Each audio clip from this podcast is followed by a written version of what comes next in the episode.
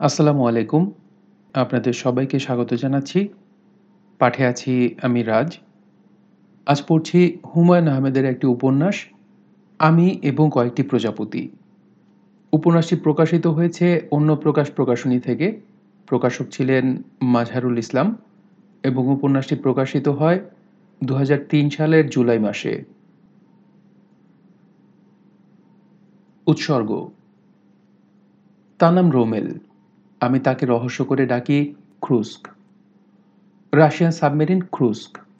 নাবিকদের নিয়ে সাগরে তলিয়ে যাওয়া ক্রুস্ক। রোমেলকে দেখলেই আমার কেন জানি তলিয়ে যাওয়া সাবমেরিনের কথা মনে হয়। সে পড়াশোনা করেছে রাশিয়ায়। রূপবতী এক রাশিয়ান মেয়েকে বিয়ে করেছে। মেয়েটি রাশিয়ার এক বিশ্ববিদ্যালয়ের শিক্ষিকা। তাদের পুতুলের মতো একটি ছেলে আছে। রোমেল তার রাশিয়ান পরিবার নিয়ে পাবনায় বাস করছে। মেকানিক্যাল ইঞ্জিনিয়ারিংয়ে তার মাস্টার্স ডিগ্রি আছে, কিন্তু সে জীবন নির্বাহ করছে পত্রিকা বিক্রি করে। রোমেলকে আমি ক্রুক্স ডাকবো না, তো কাকে ডাকবো? হার্টের অসুখে ব্র্যাকেটে মায়োকার্ডিয়াক ইনফ্রাকশন আমাকে ভর্তি হতে হলো সরহওয়ার্দি হাসপাতালে। খবর পেয়ে পাবনা থেকে ছুটে এলো ক্রুস্ক।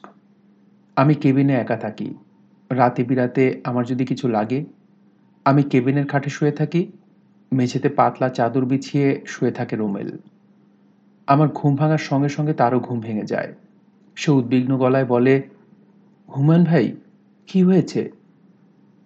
আমি আমার এক জীবনে এত মানুষের ভালোবাসার ঋণ কীভাবে শুধব তাই শুধু ভাবি। আখতারুজ্জামান রোমেল ক্রুস্ক। শুরুতেই আপনি আমাকে পাগল ভাববেন না। শুরুতে পাগল ভাবলে আমার গল্পটা আপনি মন দিয়ে শুনবেন না। আর শুনলেও তেমন গুরুত্ব দেবেন না। জগতের কোনো মানুষ পাগলদের কথা মন দিয়ে শোনে না। এমনকি সাইকিয়াট্রিস্টরাও না। অথচ পাগলদের কথা তাদেরই সবচেয়ে মন দিয়ে শোনার কথা। ঠিক না? সাইকিয়াট্রিস্টরা যে পাগলের কথা মন দিয়ে শোনেন না, তা কি করে টের পেলাম জানেন? আমার স্ত্রী একবার আমাকে সাইকিয়াট্রিস্টের কাছে নিয়ে গেল। সে আগে আমাকে বলেনি কার কাছে নিয়ে যাচ্ছে, শুধু বলেছে তার দুঃসম্পর্কের ভাই। আমাদের বিয়ের সময় তিনি দেশে ছিলেন না বলে দেখা হয়নি, এখন দেশে ফিরেছেন। তার সঙ্গে দেখা করা সামাজিক দায়িত্ব। আমার স্ত্রীর ধারণা ছিল, আগে থেকে সাইকিয়াট্রিস্ট বললে আমি হয়তো যেতে চাইব না। যাই হোক, আমি আমার স্ত্রীর সঙ্গে ভদ্রলোকের বাসায় গেলাম। মধ্যবয়স্ক একজন লোক। প্রচুর টাকা পয়সা আছে বলে মনে হলো। বসার ঘর সুন্দর করে সাজানো। রেনোয়ার কিছু ছবি সুন্দর রিপ্রোডাকশন দামি ফ্রেমে বাঁধিয়ে রাখা হয়েছে। দেখে হঠাৎ মনে হবে অরিজিনাল ভদ্রলোক আমাদের যত্ন করে বসালেন, আন্তরিকভাবে কথা বলা শুরু করলেন। আমি ছবি নিয়ে কথা বলছি। ভদ্রলোক হঠাৎ বললেন, এক সেকেন্ড একটা জরুরি টেলিফোন করে আসি। কিছু মনে করবেন না। রাত আটটায় টেলিফোন করার কথা, নটা বেজে গেছে। আগে খেয়াল করিনি। সরি সরি তিনি টেলিফোন করতে গেলেন। বিশ মিনিট পর ফিরে এসে বললেন, তারপর বলুন, আমরা কোথায় ছিলাম যেন? আমি বললাম, আমরা গত বিশ্বকাপ ফুটবল নিয়ে কথা বলছিলাম। জার্মান ফুটবলার বেকেন বাওয়ারকে নিয়ে আলোচনা হচ্ছিল। ও আচ্ছা বলুন। আমি বিশ্বকাপ ফুটবল নিয়ে কথা বলতে শুরু করলাম, অথচ আগে ছবি নিয়ে কথা বলছিলাম। প্রসঙ্গ পরিবর্তন ভদ্রলোক ধরতেই পারেননি, কারণ তিনি গুরুত্ব দিয়ে কিছু শুনছিলেন না। আমার স্ত্রী আমাকে সাইকিয়াট্রিস্টের কাছে নিয়ে গিয়েছিল, কারণ বিয়ের পরপরই তার ধারণা হলো, আমার মাথায় কোনো সমস্যা আছে। এই ধারণা তার হতো না। হয়েছে আমার পারিবারিক ইতিহাসের কারণে। পাগলামের ব্যাপারটা আমাদের পরিবারে আছে। চল্লিশ বছর বয়সে আমার বাবার মস্তিষ্ক বিকৃতি হয়। তার চার বছর পর ঢাকার একটা মেন্টাল হোমে তার মৃত্যু ঘটে। আমার দাদিও পাগল ছিলেন। গভীর রাতে সম্পূর্ণ নগ্ন অবস্থায় আমাদের গ্রামের বাড়ির ছাদে চক্রাকারে দৌড়াতেন। এবং খুবই আনন্দিত গলায় চেঁচাতেন। আমি ন্যাংটা আমি ন্যাংটা। আমাদের গ্রামের বাড়িটি পাকা এবং চারিদিকে উঁচু দেয়াল। তারপরেও দূর থেকে ছাদের দৃশ্য দেখা যায়। কাজে আমার দাদা পারিবারিক আব্রু বজায় রাখার জন্যে ছাদের রেলিং অনেক উঁচু করে দিলেন। এ জাতীয় পারিবারিক ইতিহাসের কারণে আমার স্ত্রী যে আমাকে সন্দেহের চোখে দেখবে, সেটাই স্বাভাবিক। তার সেই সন্দেহ আরও গাঢ় হলো যখন সে দেখল আমার আচার আচরণ অন্য দশজনের মতো না, খানিকটা আলাদা। যেমন প্রায় গভীর রাতে ঘুমিয়ে গেলে আমি নিঃশব্দে ছাদে চলে যাই। ছাদে পাটি বিছিয়ে শুয়ে থাকি। তারা ভরা আকাশের দিকে তাকিয়ে শুয়ে থাকার আনন্দ অধিকাংশ মানুষ জানে না বলে তারা এই কাজটা করে না। এর মধ্যে পাগলামি কিছু নেই, অথচ আমার স্ত্রীর ধারণা আমার মাথা এলোমেলো। মাথা এলোমেলো না হলে কেউ কি তার নবপরিণীতা স্ত্রী ফেলে ছাদে শুয়ে থাকে? এক রাতে কি হয়েছে শুনুন। আমি ছাদে শুয়ে আছি। নেমেছে বৃষ্টি, কুকুর বেড়াল টাইপ বৃষ্টি। আমাদের ছাদটা ঢাকার রাস্তার মতো। সামান্য বৃষ্টি হলেই পানি জমে যায়। আমি নাক ভাসিয়ে পানিতে শুয়ে আছি। আমার স্ত্রী এসে উপস্থিত। আমাকে দেখে সে আটকে উঠে বলল, এসব কি হচ্ছে? আমি বললাম, এসো, আমার পাশে শুয়ে পড়ো। সে কাঁদো কাঁদো গলায় বলল, কেন?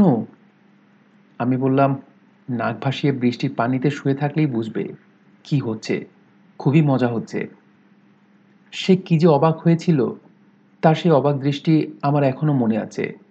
কাউকে অবাক করতে পারলে আমার ভালো লাগে। বিয়ের পরপর লক্ষ্য করলাম, আমার স্ত্রী আমাকে খানিকটা ভয় করতে শুরু করেছে। উদাহরণ দিয়ে ব্যাপারটা পরিষ্কার করছি। মনে করুন, সে আমার জন্য চা নিয়ে এসেছে। তখন যদি তার নাম ধরে ডাকি, সে এমন চমকে উঠবে যে হাত থেকে চায়ের কাপ উল্টে যাবে।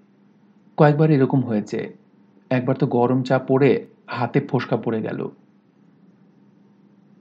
আমাদের বারান্দাটা অনেক বড়। সেই বারান্দায় আমি একবার একটা দড়ি সিলিং থেকে লাগাচ্ছি। কাজটা করছি চেয়ারে দাঁড়িয়ে। লক্ষ্য করলাম রূপা, ব্র্যাকেটে রূপা আমার স্ত্রীর নাম।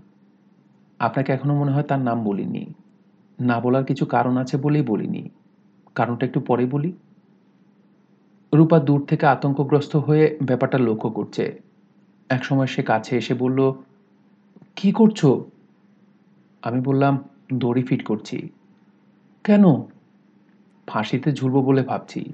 আজ দিনটা শুভ, শুক্রবার। ঝুলে পড়ার জন্য এর চেয়ে ভালো দিন হয় না। রূপা আ আ করে বিকট চিৎকার করে ফিট হয়ে পড়ে গেল।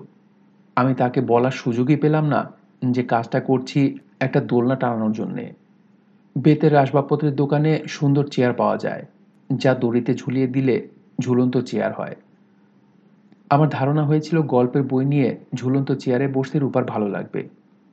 তখন আমি বুঝতে পারিনি, রূপা আমাকে পুরোপুরি পাগল ধরে নিয়েছে। দড়িটা যে আমি ঝোলানোর জন্য টানিয়েছি, তা কিছুতেই তাকে বিশ্বাস করানো গেল না। সে ধরেই নিল, আমার মূল পরিকল্পনা ছিল ফাঁসিতে ঝুলা। শেষটায় মত পরিবর্তন করে আমি চেয়ার ঝুলিয়ে দিয়েছি। আমার জীবনযাপন পদ্ধতি আর দশজনের মতো না তা ঠিক। আর দশজন মানুষের মতো না হওয়ার পেছনে যুক্তিও আছে। আর দশটা মানুষ অফিস করে, ব্যবসা বাণিজ্য করে।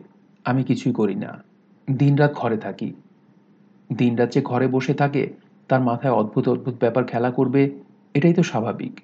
কথায় আছে না, আলসের চোখে কিলবিল করে আইডিয়া, উই পোকা বলে, চল ভাই তারে খাই গিয়া। আপনি যদি বুদ্ধিমান হন তাহলে নিশ্চয়ই ইতিমধ্যে ধরে ফেলেছেন যে আমার অর্থবিত্ত প্রচুর আছে। আমাদের দেশের খুব কম মানুষেরই গ্রামের বাড়িতে দালান আছে। আমার যে আছে তা তো আগেই বলেছি। সে দালানও দেখার মতো, হুলুস্থুল ব্যাপার। গ্রিক আর্কিটেকচার টাইপ বিশাল বিশাল খাম্বা। আপনি রাজি হলে একবার আপনাকে দেখিয়ে নিয়ে আসব। আমার বাবা ব্যবসা করতেন। তিনি ছিলেন ভাগ্যবান ব্যবসায়ী। যাতে হাত দিয়েছেন, তাই ফুলে ফেপে একাকার হয়েছে। তার বিপুল বৃত্তের বড় অংশই তার মাথা খারাপ হবার পর আমাদের হাতছাড়া হয়ে যায়। তবে যা পাওয়া যায় তাও কম না। ঢাকা শহরে দুটি অ্যাপার্টমেন্ট কমপ্লেক্স আছে। আমি যার মালিক। ব্যাংকে নগদ অর্থের পরিমাণও কম না। সেই অর্থে যেহেতু হাত দেওয়া হয় না, তা দিনে দিনে বেড়ে একটা হুলস্থুল অবস্থার সৃষ্টি করছে। হুলস্থুল শব্দটা আমি ঘন ঘন ব্যবহার করি। কিছু মনে করবেন না। এটা আমার মুদ্রাদোষ। মুদ্রাদোষটা পেয়েছি বাবার কাছ থেকে। তিনি বলতেন হুলুস তুলুস আমি থাকি পুরনো ঢাকায়। আমার দাদাজানের আদি বাড়িতে। বাড়িটি ছোট এবং দোতলা। তবে অনেকখানি জায়গা নিয়ে। গাছগাছরা জঙ্গলের মতো হয়ে থাকে। সেই গাছগুলিতে চারটা বাঁদর থাকে। বাঁদরগুলির সঙ্গে গল্প করে আমার অনেকটা সময় কাটে। আমার কথাবার্তা এরা বেশ আগ্রহ নিয়ে শোনে এবং আমার ধারণা এরা খানিকটা বুঝতেও পারে। মানুষদের সঙ্গে আমরা যখন গল্প করি তখন কি হয়? যে শ্রোতা সে কিছুক্ষণ পরপর হুঁ দিয়ে গল্পটা চালিয়ে নিতে সাহায্য করে। আমার বাঁদর বন্ধুরাও তাই করে। গল্প বলার সময় খানিক্ষণ পরপর হুঁ জাতীয় শব্দ করে এবং মাথা নাড়ে। এদের সময় দেওয়াটাও রূপা আমার পাগলামির প্রকাশ বলেই ধরে নিল। যখন আমি বাদরের সঙ্গে গল্প করতাম, সে জানলা দিয়ে তীক্ষ্ণ দৃষ্টিতে আমাকে দেখত। আমি তাকালেই জানলার পর্দা ফেলে দিত। বেঁচে থাকার জন্য যাকে কোনো রকম কার্যক্রম করতে হয় না তার জীবনযাপন পদ্ধতি একটু আলাদা হবে, সেটাই স্বাভাবিক। রূপার কাছে এই স্বাভাবিক ব্যাপারটাই অস্বাভাবিক বলে মনে হলো। সে বাস করতে লাগল ভয়াবহ আতঙ্কের মধ্যে। আমি তেমন গুরুত্ব দিলাম না। আমার ধারণা ছিল, সে দ্রুত আমার আচার আচরণে অভ্যস্ত হয়ে যাবে। আমি তার মনের সন্দেহ দূর করার তেমন চেষ্টাও করলাম না। তবে লক্ষ্য করলাম, আমাকে সুস্থ করে তোলার প্রবল চেষ্টা সে চালাচ্ছে। যেমন এক রাতে ঘুমোতে যাওয়ার সময় সে খুব স্বাভাবিক ভঙ্গিতে বলল এই ট্যাবলেটটা খেয়ে ঘুমাও। আমি বললাম, কি ট্যাবলেট? ফ্রিজিয়াম। খেলে আরামে ঘুমোবে। এক ঘুমে রাত কাবার হয়ে যাবে। আমার ঘুমের তো কোনো সমস্যা নেই। আমি এক ঘুমে রাত কাবার করে ফেলি। শুধু রাত না, দিনের খানিকটা অংশ কাবার করি। সকাল নটার আগে ঘুম থেকে উঠি না। কাজে তুমি নিশ্চিত থাকতে পারো যে আমার ঘুমের কোনো সমস্যা নেই। সমস্যা আছে। প্রায় তুমি রাতের ছাদে শুয়ে থাকো। ঘন্টাখানেক বা ঘণ্টা দুই শুয়ে থাকি, তাতে আমার কোনো অসুবিধা তো হয় না। দিনে ঘুমিয়ে পুষিয়ে নেই। প্লিজ খাও না। আমাকে ট্যাবলেট খাওয়ানোর বুদ্ধি তোমাকে কে দিয়েছে? তোমার বড় আপা? রূপা চুপ করে রইল। তার মানে রূপার বড় বোন সাথী কাণ্ড করেছে। রূপারা তিন বোন, বড় বোন ডাক্তার মিটফোর্ড হাসপাতালের সঙ্গে যুক্ত। সবচেয়ে ছোটটিও ডাক্তার হবার চেষ্টায় আছে। ঢাকা মেডিকেল কলেজের ছাত্রী। রূপা পড়েছে ইংরেজি সাহিত্য। এরা নিতান্তই মধ্যবিত্ত পরিবারের। বাবা পোস্টাল সার্ভিসে ছিলেন। বর্তমানে রিটায়ার করেছেন। মালিবাগে তাদের ছোট্ট দোতলা বাড়ি আছে, যার দোতলাটা ভাড়া। সংসার চলছে পেনশনের টাকায় এবং বাড়ি ভাড়ার টাকায়। বিয়ের পর ওই বাড়িতে আমি মাত্র দুবার গিয়েছি। তৃতীয়বার যাবার রুচি হয়নি। ওরাও আমাকে নিতে চায়নি। সম্ভবত রূপার মতো তাদের পরিবারের সবার ধারণা আমি উন্মাদ বিশেষ। শেষবারের মতো যখন ও বাড়িতে গেলাম, আমার শ্বশুর সাহেব সারাক্ষণ তটস্থ হয়ে রইলেন। সাপুরে সাপের খেলা দেখবার সময় দর্শকরা সাপের দিকে যেমন চোখে তাকায়, শ্বশুর সাহেবের দৃষ্টিও সেরকম। তিনি অনেক ইতস্তত করে বললেন, বাবা, তুমি শুনলাম দিনরাত বাড়িতে থাকো, কখনো বের হও না? আমি বললাম, ঠিকই শুনেছেন, বাইরে বেরোবার প্রয়োজন হয় না বলে বের হই না। তাছাড়া ভিড় হইচই আমার পছন্দ না। মাথা ধরে যায়। তবু লোকজনের সঙ্গে মিশলে মন প্রশান্ত থাকে। আমার মন প্রশান্তই আছে। তা ঠিক, অবশ্যই ঠিক। তবে জানো কি বাবা, বাইরে ঘোরাঘুরি করলে শারীরিক পরিশ্রম হয়, তাতে রাত্রে সুনিদ্রা হয়। সুনিদ্রা আমাদের জন্য প্রয়োজন। আমার নিদ্রা নিয়ে কোনো সমস্যা নেই, আমার সুনিদ্রা হয়। রূপা বলছিল, রাতে তুমি ছাদে বসে থাকো। ঠিক বলেনি। রাতে ছাদে অল্প কিছু সময় কাটাই, তাও বসে থাকি না, শুয়ে থাকি। কেন? এমনি কোনো কারণ নেই। রূপা বলছিল, তুমি নাকি বাদরের সঙ্গে কথা বলো? মাঝে মাঝে বলি। কি কথা বলো? নির্দিষ্ট কোনো বিষয় নিয়ে কথা বলি না। যখন যা মনে আসে বলি। ও আচ্ছা। আপনি আমাকে আর কিছু জিজ্ঞেস করতে চান? না। আমার শ্বশুর সাহেব পুরোপুরি ঝিম মেরে গেলেন। তার ঝিমন্ত ভাব আরও বাড়াবার জন্য বললাম, শ্রোতা হিসেবে বাদর খুব ভালো। শ্বশুর সাহেব বিড়বিড় করে বললেন, তাই নাকি? আমি বললাম, জি, এরা খুব মন দিয়ে কথা শুনে। শ্বশুর সাহেব ঝিমধরা গলায় বললেন, ও আচ্ছা ভালো। কর্মহীন মানুষ নিজেদের ব্যস্ত রাখার জন্যে নানান ধরনের কাজ খুঁজে বের করে। আমার বেলায়ও তা ব্যতিক্রম হয়নি। নিজেকে ব্যস্ত রাখার জন্যে আমি অনেক কিছুই করতাম। বাদরের সঙ্গে গল্প করার কথা তো আগেই বলেছি। আমার অপরন্ত অবসরের একটা বড় অংশ বই পড়ে কাটত। তারপরেও হাতে প্রচুর সময়। এই সময়টা এক এক সময় এক এক কাজে লাগাতাম। বাইরের মানুষের কাছে এই কাজগুলিকে পাগলামি মনে হতে পারে। রূপার তাই মনে হতো। হয়তোবা আপনারও তা মনে হবে। একটা উদাহরণ দেই। একবার বইয়ে পড়লাম ইউপাস্ট্রির কথা। অতি বিষাক্ত গাছ। মাত্র আড়াই ফুট লম্বা হয়। পাওয়া যায় জাভা দ্বীপে। গাছগুলি এতই বিষাক্ত যে গাছ যেখানে জন্মায়, তার আশেপাশে দুই মাইলের ভেতর কোনো বড় গাছ তো দূরের কথা, ঘাসও জন্মাতে পারে না। জীবজন্তু, পশু পাখি কেউ এর ধারে কাছে আসতে পারে না। বিষের জ্বালায় মৃত্যুবরণ করে। এই গাছের চারপাশে ধুধু মরুভূমি হয়ে যায়। আমার মাথায় খেয়াল চাপলো, এরকম গাছ একটা পাওয়া গেলে কেমন হয়? খোঁজ খবর করে জানলাম সেটা সম্ভব নয়। ভাবলাম, পরিচিত কোনো গাছকে বিষাক্ত করা যায় না। কিছুদিন সেই চেষ্টা চলল। নানান জাতের বিষ এনে পানিতে গুলে টবে রাখা গাছে দিয়ে দিই। দিন চারেকের মধ্যে গাছগুলি মরে যায়। মানুষের জন্য ক্ষতিকর বিষ দেখা গেল গাছের জন্য ক্ষতিকর। সেখান থেকে মাথায় চিন্তা এলো, গাছকে পানির বদলে মানুষের রক্ত দিলে কেমন হয়? এতে গাছের কি কোনো পরিবর্তন হবে? যদি হয়, তাহলে কি জাতীয় পরিবর্তন হবে? সমস্যাটা নিয়ে বেশ কিছুদিন ভাবলাম। দেখা গেল মানুষের রক্ত দেওয়ার কিছু সমস্যা আছে। প্রধান সমস্যা, রক্ত জমাট বেঁধে যায়। জমাট বাঁধা রক্ত পানির মতো মাটির ভেতর যেতে পারে না। দ্বিতীয় সমস্যা, রক্ত পাবো কোথায়? দুটি সমস্যারই সুন্দর সমাধান বের হলো। ব্লাড ব্যাংকের রক্ত। টাকা দিয়ে কিনলেই হয়। এই রক্ত প্লাস্টিকের ব্যাগে ভরা থাকে। অ্যান্টিকোয়াগুলেন্ট দেওয়া থাকে বলে রক্ত জমাট বাঁধে না। টাকা এবং যোগাযোগ থাকলেই এই রক্ত পাওয়া কোনো সমস্যা নয়। দুটোই আমার আছে। রক্তের এক লিটারের দশটি ব্যাগ কিনে আনলাম। টবে পোতা একটা পেয়ারা গাছের গোড়ায় রোজ এক লিটার করে বি পজিটিভ রক্ত দিই। তৃতীয় দিনের দিন রূপা জিজ্ঞেস করল, এইসব কি? আমি বললাম, রক্ত, মানুষের রক্ত। রূপা হতভম্ব গলায় বলল, রক্ত গাছে দিচ্ছ কেন? দেখছি গাছের কোনো পরিবর্তন হয় কি না রূপার মুখ ফ্যাকাশে হয়ে গেল। সে থরথর করে কাঁপতে কাঁপতে বলল, তুমি অসুস্থ তুমি অসুস্থ। আমি মোটেই অসুস্থ না, তুমি শুধু শুধু ভয় পাচ্ছ। রূপা বলল, তুমি ভয়ঙ্কর অসুস্থ এবং তুমি তা জানো না। আমি রূপাকে কিছুতেই বোঝাতে পারলাম না যে আমি মোটেই অসুস্থ নই। মানুষ হিসেবে আমি বুদ্ধিমান এবং দয়ালু। রূপা বলল, আমার মনে হয় না আমি তোমার সঙ্গে বাস করতে পারব। আমি বললাম, তুমি অবশ্যই আমার সঙ্গে বাস করতে পারবে, তোমার কোনো সমস্যাই হবে না। এই পরীক্ষা যদি বন্ধ না করো, আমি থাকব না। আমি পরীক্ষা বন্ধ করে দিলাম।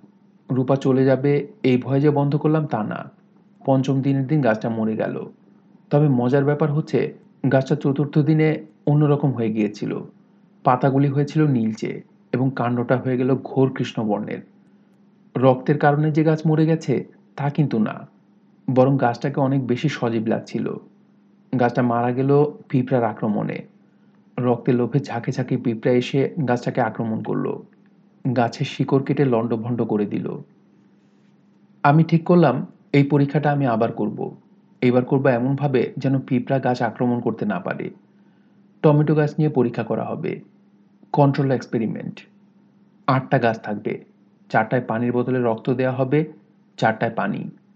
টমেটো হওয়ার পর খেয়ে দেখা হবে টমেটোর স্বাদের কোনো পরিবর্তন হয়েছে কিনা।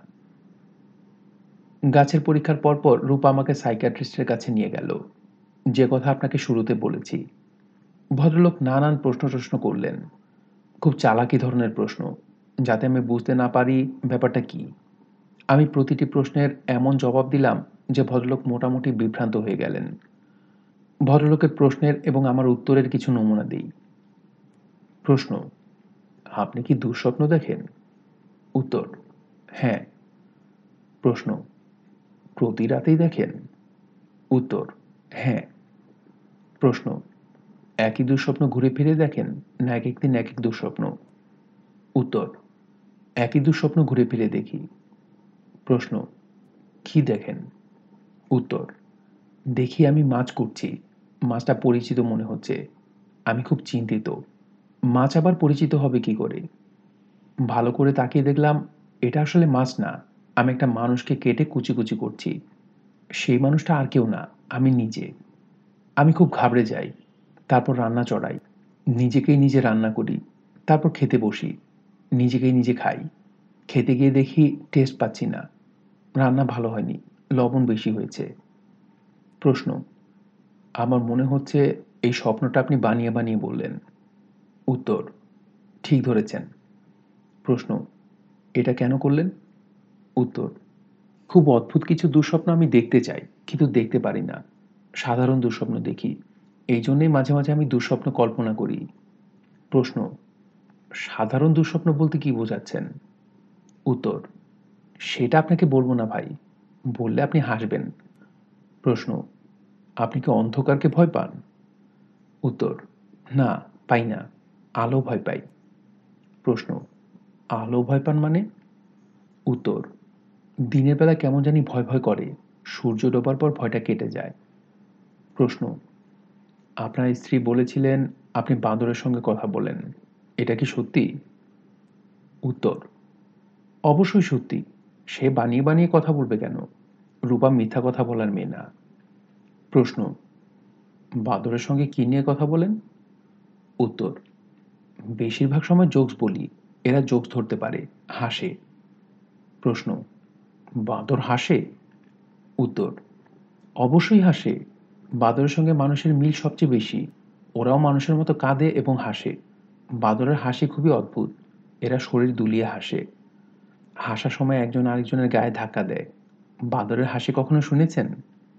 সাইকিয়াট্রিস্ট বললেন, না। আমি বললাম, শুনতে চান? তিনি বললেন হ্যাঁ শুনতে চাই। আমি বললাম, তাহলে কোনো একদিন আমার বাসায় চলে আসুন। আমি আপনাকে বাঁদরের হাসি শুনিয়ে দেব। ভদ্রলোক বললেন, অবশ্যই আসব। আমার ছোট ছেলেটাকে সঙ্গে করে নিয়ে আসব। সে মজা পাবে। আমি বললাম, ভাবিকেও সঙ্গে নিয়ে আসুন। উনিও মজা পাবেন। জন্তুদের কাণ্ড কারখানা দেখলে মহিলারা সবচেয়ে বেশি মজা পান। সাইকিয়াট্রিস্টও বুঝতে পারলেন না যে আমি এখন প্রশ্ন করা শুরু করেছি এবং তিনি উত্তর দিচ্ছেন। পাশার দানা উল্টে গেছে। আমি। বাঁদর ছাড়াও আরও একটা প্রাণী হাসতে পারি। তার নাম জানেন? সাইকিয়াট্রিস্ট। না। আমি। প্রাণীটার নাম বাঘ। জিম করবেট তার শিকারের বইয়ে বাঘের হাসির কথা বলেছেন। রানীক্ষেতের মানুষকে খুব বাঘিনীর অংশে লেখা আছে। জিম করবেট পড়েছেন? সাইকিয়াট্রিস্ট। না। আমি। জিম করবেটের নাম শুনেছেন? সাইকিয়াট্রিস্ট। না। আমি। জিম করবেট পড়তে চাইলে আমি আপনাকে দিতে পারি। আমার লাইব্রেরিতে আছে। দেব এনে? সাইকিয়াট্রিস্ট। আচ্ছা।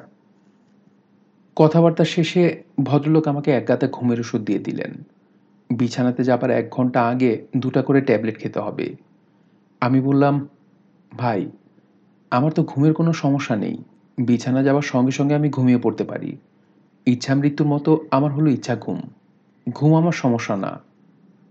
তিনি বললেন, সমস্যা না হলেও খাবেন। আমি বললাম, আপনি যখন খেতে বলছেন, তখন অবশ্যই খাব। আপনার নার্ভ যাতে ঠান্ডা থাকে, নিউরোলজিক্যাল কানেকশনসে যেন গণ্ডগোল না হয়, তার জন্য এই ওষুধগুলি দিয়েছি।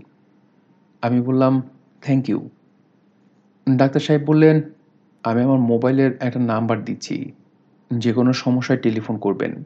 আমি কখনোই মোবাইল অফ করি না। রাতেও টেলিফোন করতে পারব? অবশ্যই পারবেন। গভীর রাতে টেলিফোন করলে বিরক্ত হবেন না তো? কি আশ্চর্য কথা, বিরক্ত হব কেন? রাতে ঘুম ভেঙে টেলিফোন ধরতে হলে অনেকেই বিরক্ত হন। সবচেয়ে বেশি বিরক্ত হন ডাক্তাররা। আমি কখনোই বিরক্ত হই না, কারণ পেশেন্টের কথা শোনা আমার ডিউটি। ভদ্রলোক সত্যি সত্যি বিরক্ত হন কি না তা দেখার জন্য আমি সেই রাতেই টেলিফোন করলাম। সময় দুটা দশ মিনিট। অনেকবার রিং হবার পর ভদ্রলোক টেলিফোন ধরলেন। ঘুম ঘুম গলায় বললেন, কে? আমি বললাম, ভাই, আমার নাম ফখরুদ্দিন চৌধুরী। আজ সন্ধ্যায় রূপা আমাকে নিয়ে আপনার বাসায় গিয়েছিল। রূপা অবশ্যই বলেছিল আপনি তাদের দুঃসম্পর্কের আত্মীয়। এখন বুঝতে পারছি ঘটনা তা না। আপনি একজন পাগলের ডাক্তার। পাগলের ডাক্তার? এ ধরনের কথা বলবেন না। পাগল বলে কিছু নেই। মানসিক ব্যাধিগ্রস্ত মানুষকে পাগল বলা সামাজিক অপরাধ। সরি, বলুন কি ব্যাপার? এত রাতে টেলিফোন করেছেন কেন? সমস্যা কি? আপনি বলেছিলেন আমি যে কোনো সময় আপনাকে টেলিফোন করতে পারি। আপনি বিরক্ত হবেন না। কি জন্য টেলিফোন করেছেন কাইন্ডলি বলুন। ঘুম থেকে উঠে টেলিফোন ধরেছি। ঘুম বিষয়ক একটা প্রশ্ন ছিল। কি প্রশ্ন? মানুষের জন্য ঘুমের ওষুধ আছে। গাছের জন্য কি এ ধরনের ওষুধ আছে? কি বলতে চাচ্ছেন বুঝতে পারছি না। এমন কোনো ওষুধ কি আছে যা খেলে গাছ ঘুমিয়ে পড়ে? গাছ ঘুমায় তা আমরা জানি। কিছু কিছু গাছ যেমন তেঁতুল গাছ সন্ধ্যাবেলা পাতা বন্ধ করে দেয়। আমি জানতে চাচ্ছি এমন কোনো ওষুধ কি আছে যা খেলে দিনে দুপুরে গাছ ঘুমিয়ে পড়বে? এইটাই আপনার প্রশ্ন? জি। এই প্রশ্ন করার জন্যে রাত দুটার সময় টেলিফোন করেছেন। জি। আমি এই প্রশ্নের জবাব জানি না। বলে ভদ্রলোক টেলিফোন লাইন কেটে দিলেন। আমি রাত সাড়ে তিনটার দিকে আবার টেলিফোন করলাম। আমার ধারণা ছিল, ভদ্রলোক টেলিফোন ধরবেন না। মোবাইলে আমার নাম্বার দেখে সাবধান হয়ে যাবেন। কিন্তু তিনি ধরলেন। আমি বিনীত ভঙ্গিতে বললাম, ভাই, ভালো আছেন? তিনি জড়ানো গলায় বললেন, কে? আমার নাম ফখরুদ্দিন। রূপার সঙ্গে সন্ধ্যায় আপনার বাসায় গিয়েছিলাম। কী ব্যাপার? একটা প্রশ্ন ছিল। আপনি দয়া করে ঘুমোতে যান। প্রশ্নটার উত্তর জানার জন্যে মনের ভেতর খুঁতখুদানি তৈরি হয়েছে। ওটা দূর না হলে ঘুম আসবে না। কী প্রশ্ন বলুন? গাছ বিষয়ক একটা প্রশ্ন। গাছের জীবন আছে, এটা তো আমরা জানি। আমাদের মধ্যে কেউ কেউ যেমন পাগল হয়ে যায়, গাছের বেলায় কি সেরকম হতে পারে? আম বাগানের একটা আম গাছ পাগল হয়ে গেল। এরকম? দশটা আম গাছ ভালো, একটা আম গাছ বদ্ধ উন্মাদ। কিংবা আপনাদের পরিভাষায় মানসিক ব্যাধিগ্রস্ত। ভদ্রলোক টেলিফোন অফ করে দিলেন। রাত চারটার দিকে আবার করলাম। তখনও টেলিফোন অফ। ভোর পাঁচটায় করলাম। তখনও অফ। রবার্ট ব্রুসের মতো অসীম ধৈর্যে আমি টেলিফোন করেই যেতে থাকলাম। এক সময় না এক সময় তিনি তার মোবাইল অন করবেন। তখন যেন তার সঙ্গে কথা বলা যায়। সকাল সাড়ে নটায় তিনি টেলিফোন ধরলেন। বিরক্ত গলায় বললেন, কে? আমি বললাম ভাই, আমার নাম ফখরুদ্দিন চৌধুরী। রূপাকে নিয়ে গতকাল সন্ধ্যায় বাক্য শেষ করার আগেই ভদ্রলোক টেলিফোন লাইন কেটে দিলেন। সারাদিনই তিনি আর টেলিফোন চালু করলেন না। আমি অবশ্য সারাদিনই চেষ্টা চালিয়ে যেতে লাগলাম। কর্মহীন মানুষের ধৈর্য ভালো হয়। যে কোনো তুচ্ছ কাজে তারা লেগে থাকতে পারে। এরা খুবই ভালো বসেল হয়। ছিপ ফেলে সকাল থেকে সন্ধ্যা পর্যন্ত বসে থাকতে পারে।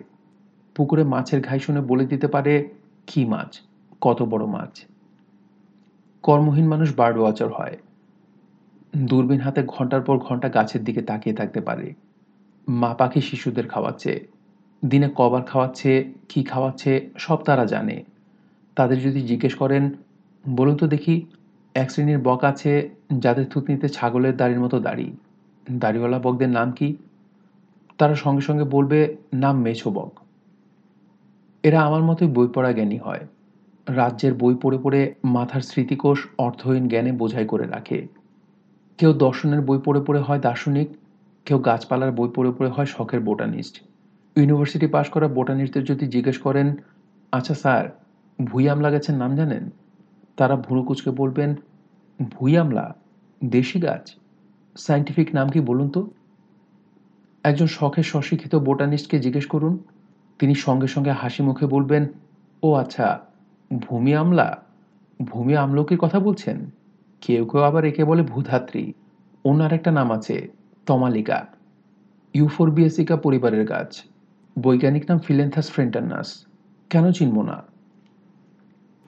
আপনাকে অনেক কথা বলে ফেলেছি। এখন আপনার কি ধারণা হচ্ছে? আমি কি পাগল? নাকি মানুষকে বিভ্রান্ত করতে পছন্দ করে এমন কেউ? পাগলরাও কিন্তু মানুষকে বিভ্রান্ত করে মজা পায়। তারা নিজেরা বিভ্রান্ত বলেই অন্যদেরকে বিভ্রান্ত করতে চায়। আমার এক বন্ধু ইসলামিয়া কলেজের ইতিহাসের অধ্যাপক ছিলেন। একদিন সন্ধ্যাবেলা হঠাৎ তার মাথা খারাপ হয়ে গেল। আমি তাকে দেখতে গেলাম। সুস্থ, স্বাভাবিক মানুষের মতো তিনি ইজি চেয়ারে বসে পান খাচ্ছেন। আমাকে দেখেই মোটামুটি আনন্দিত গলায় বললেন, খবর শুনেছ? আমি তো পাগল হয়ে গেছি। ব্রেন পুরোপুরি কলাপস করেছে। আমি বললাম, তাই নাকি? তিনি আগ্রহ নিয়ে বললেন হ্যাঁ ঘটনা সেরকম। আমার ফ্যামিলির লোকজন অবশ্যই আসল কথা ফাঁস করছে না। সবাইকে বলে বেড়াচ্ছে, আমার সামান্য মাথা গরম হয়েছে। আমি তো জানি ঘটনা কি। ঘটনা কি? ওই যে বললাম, পাগল হয়ে গেছি। লক্ষণ কি জানতে চাও?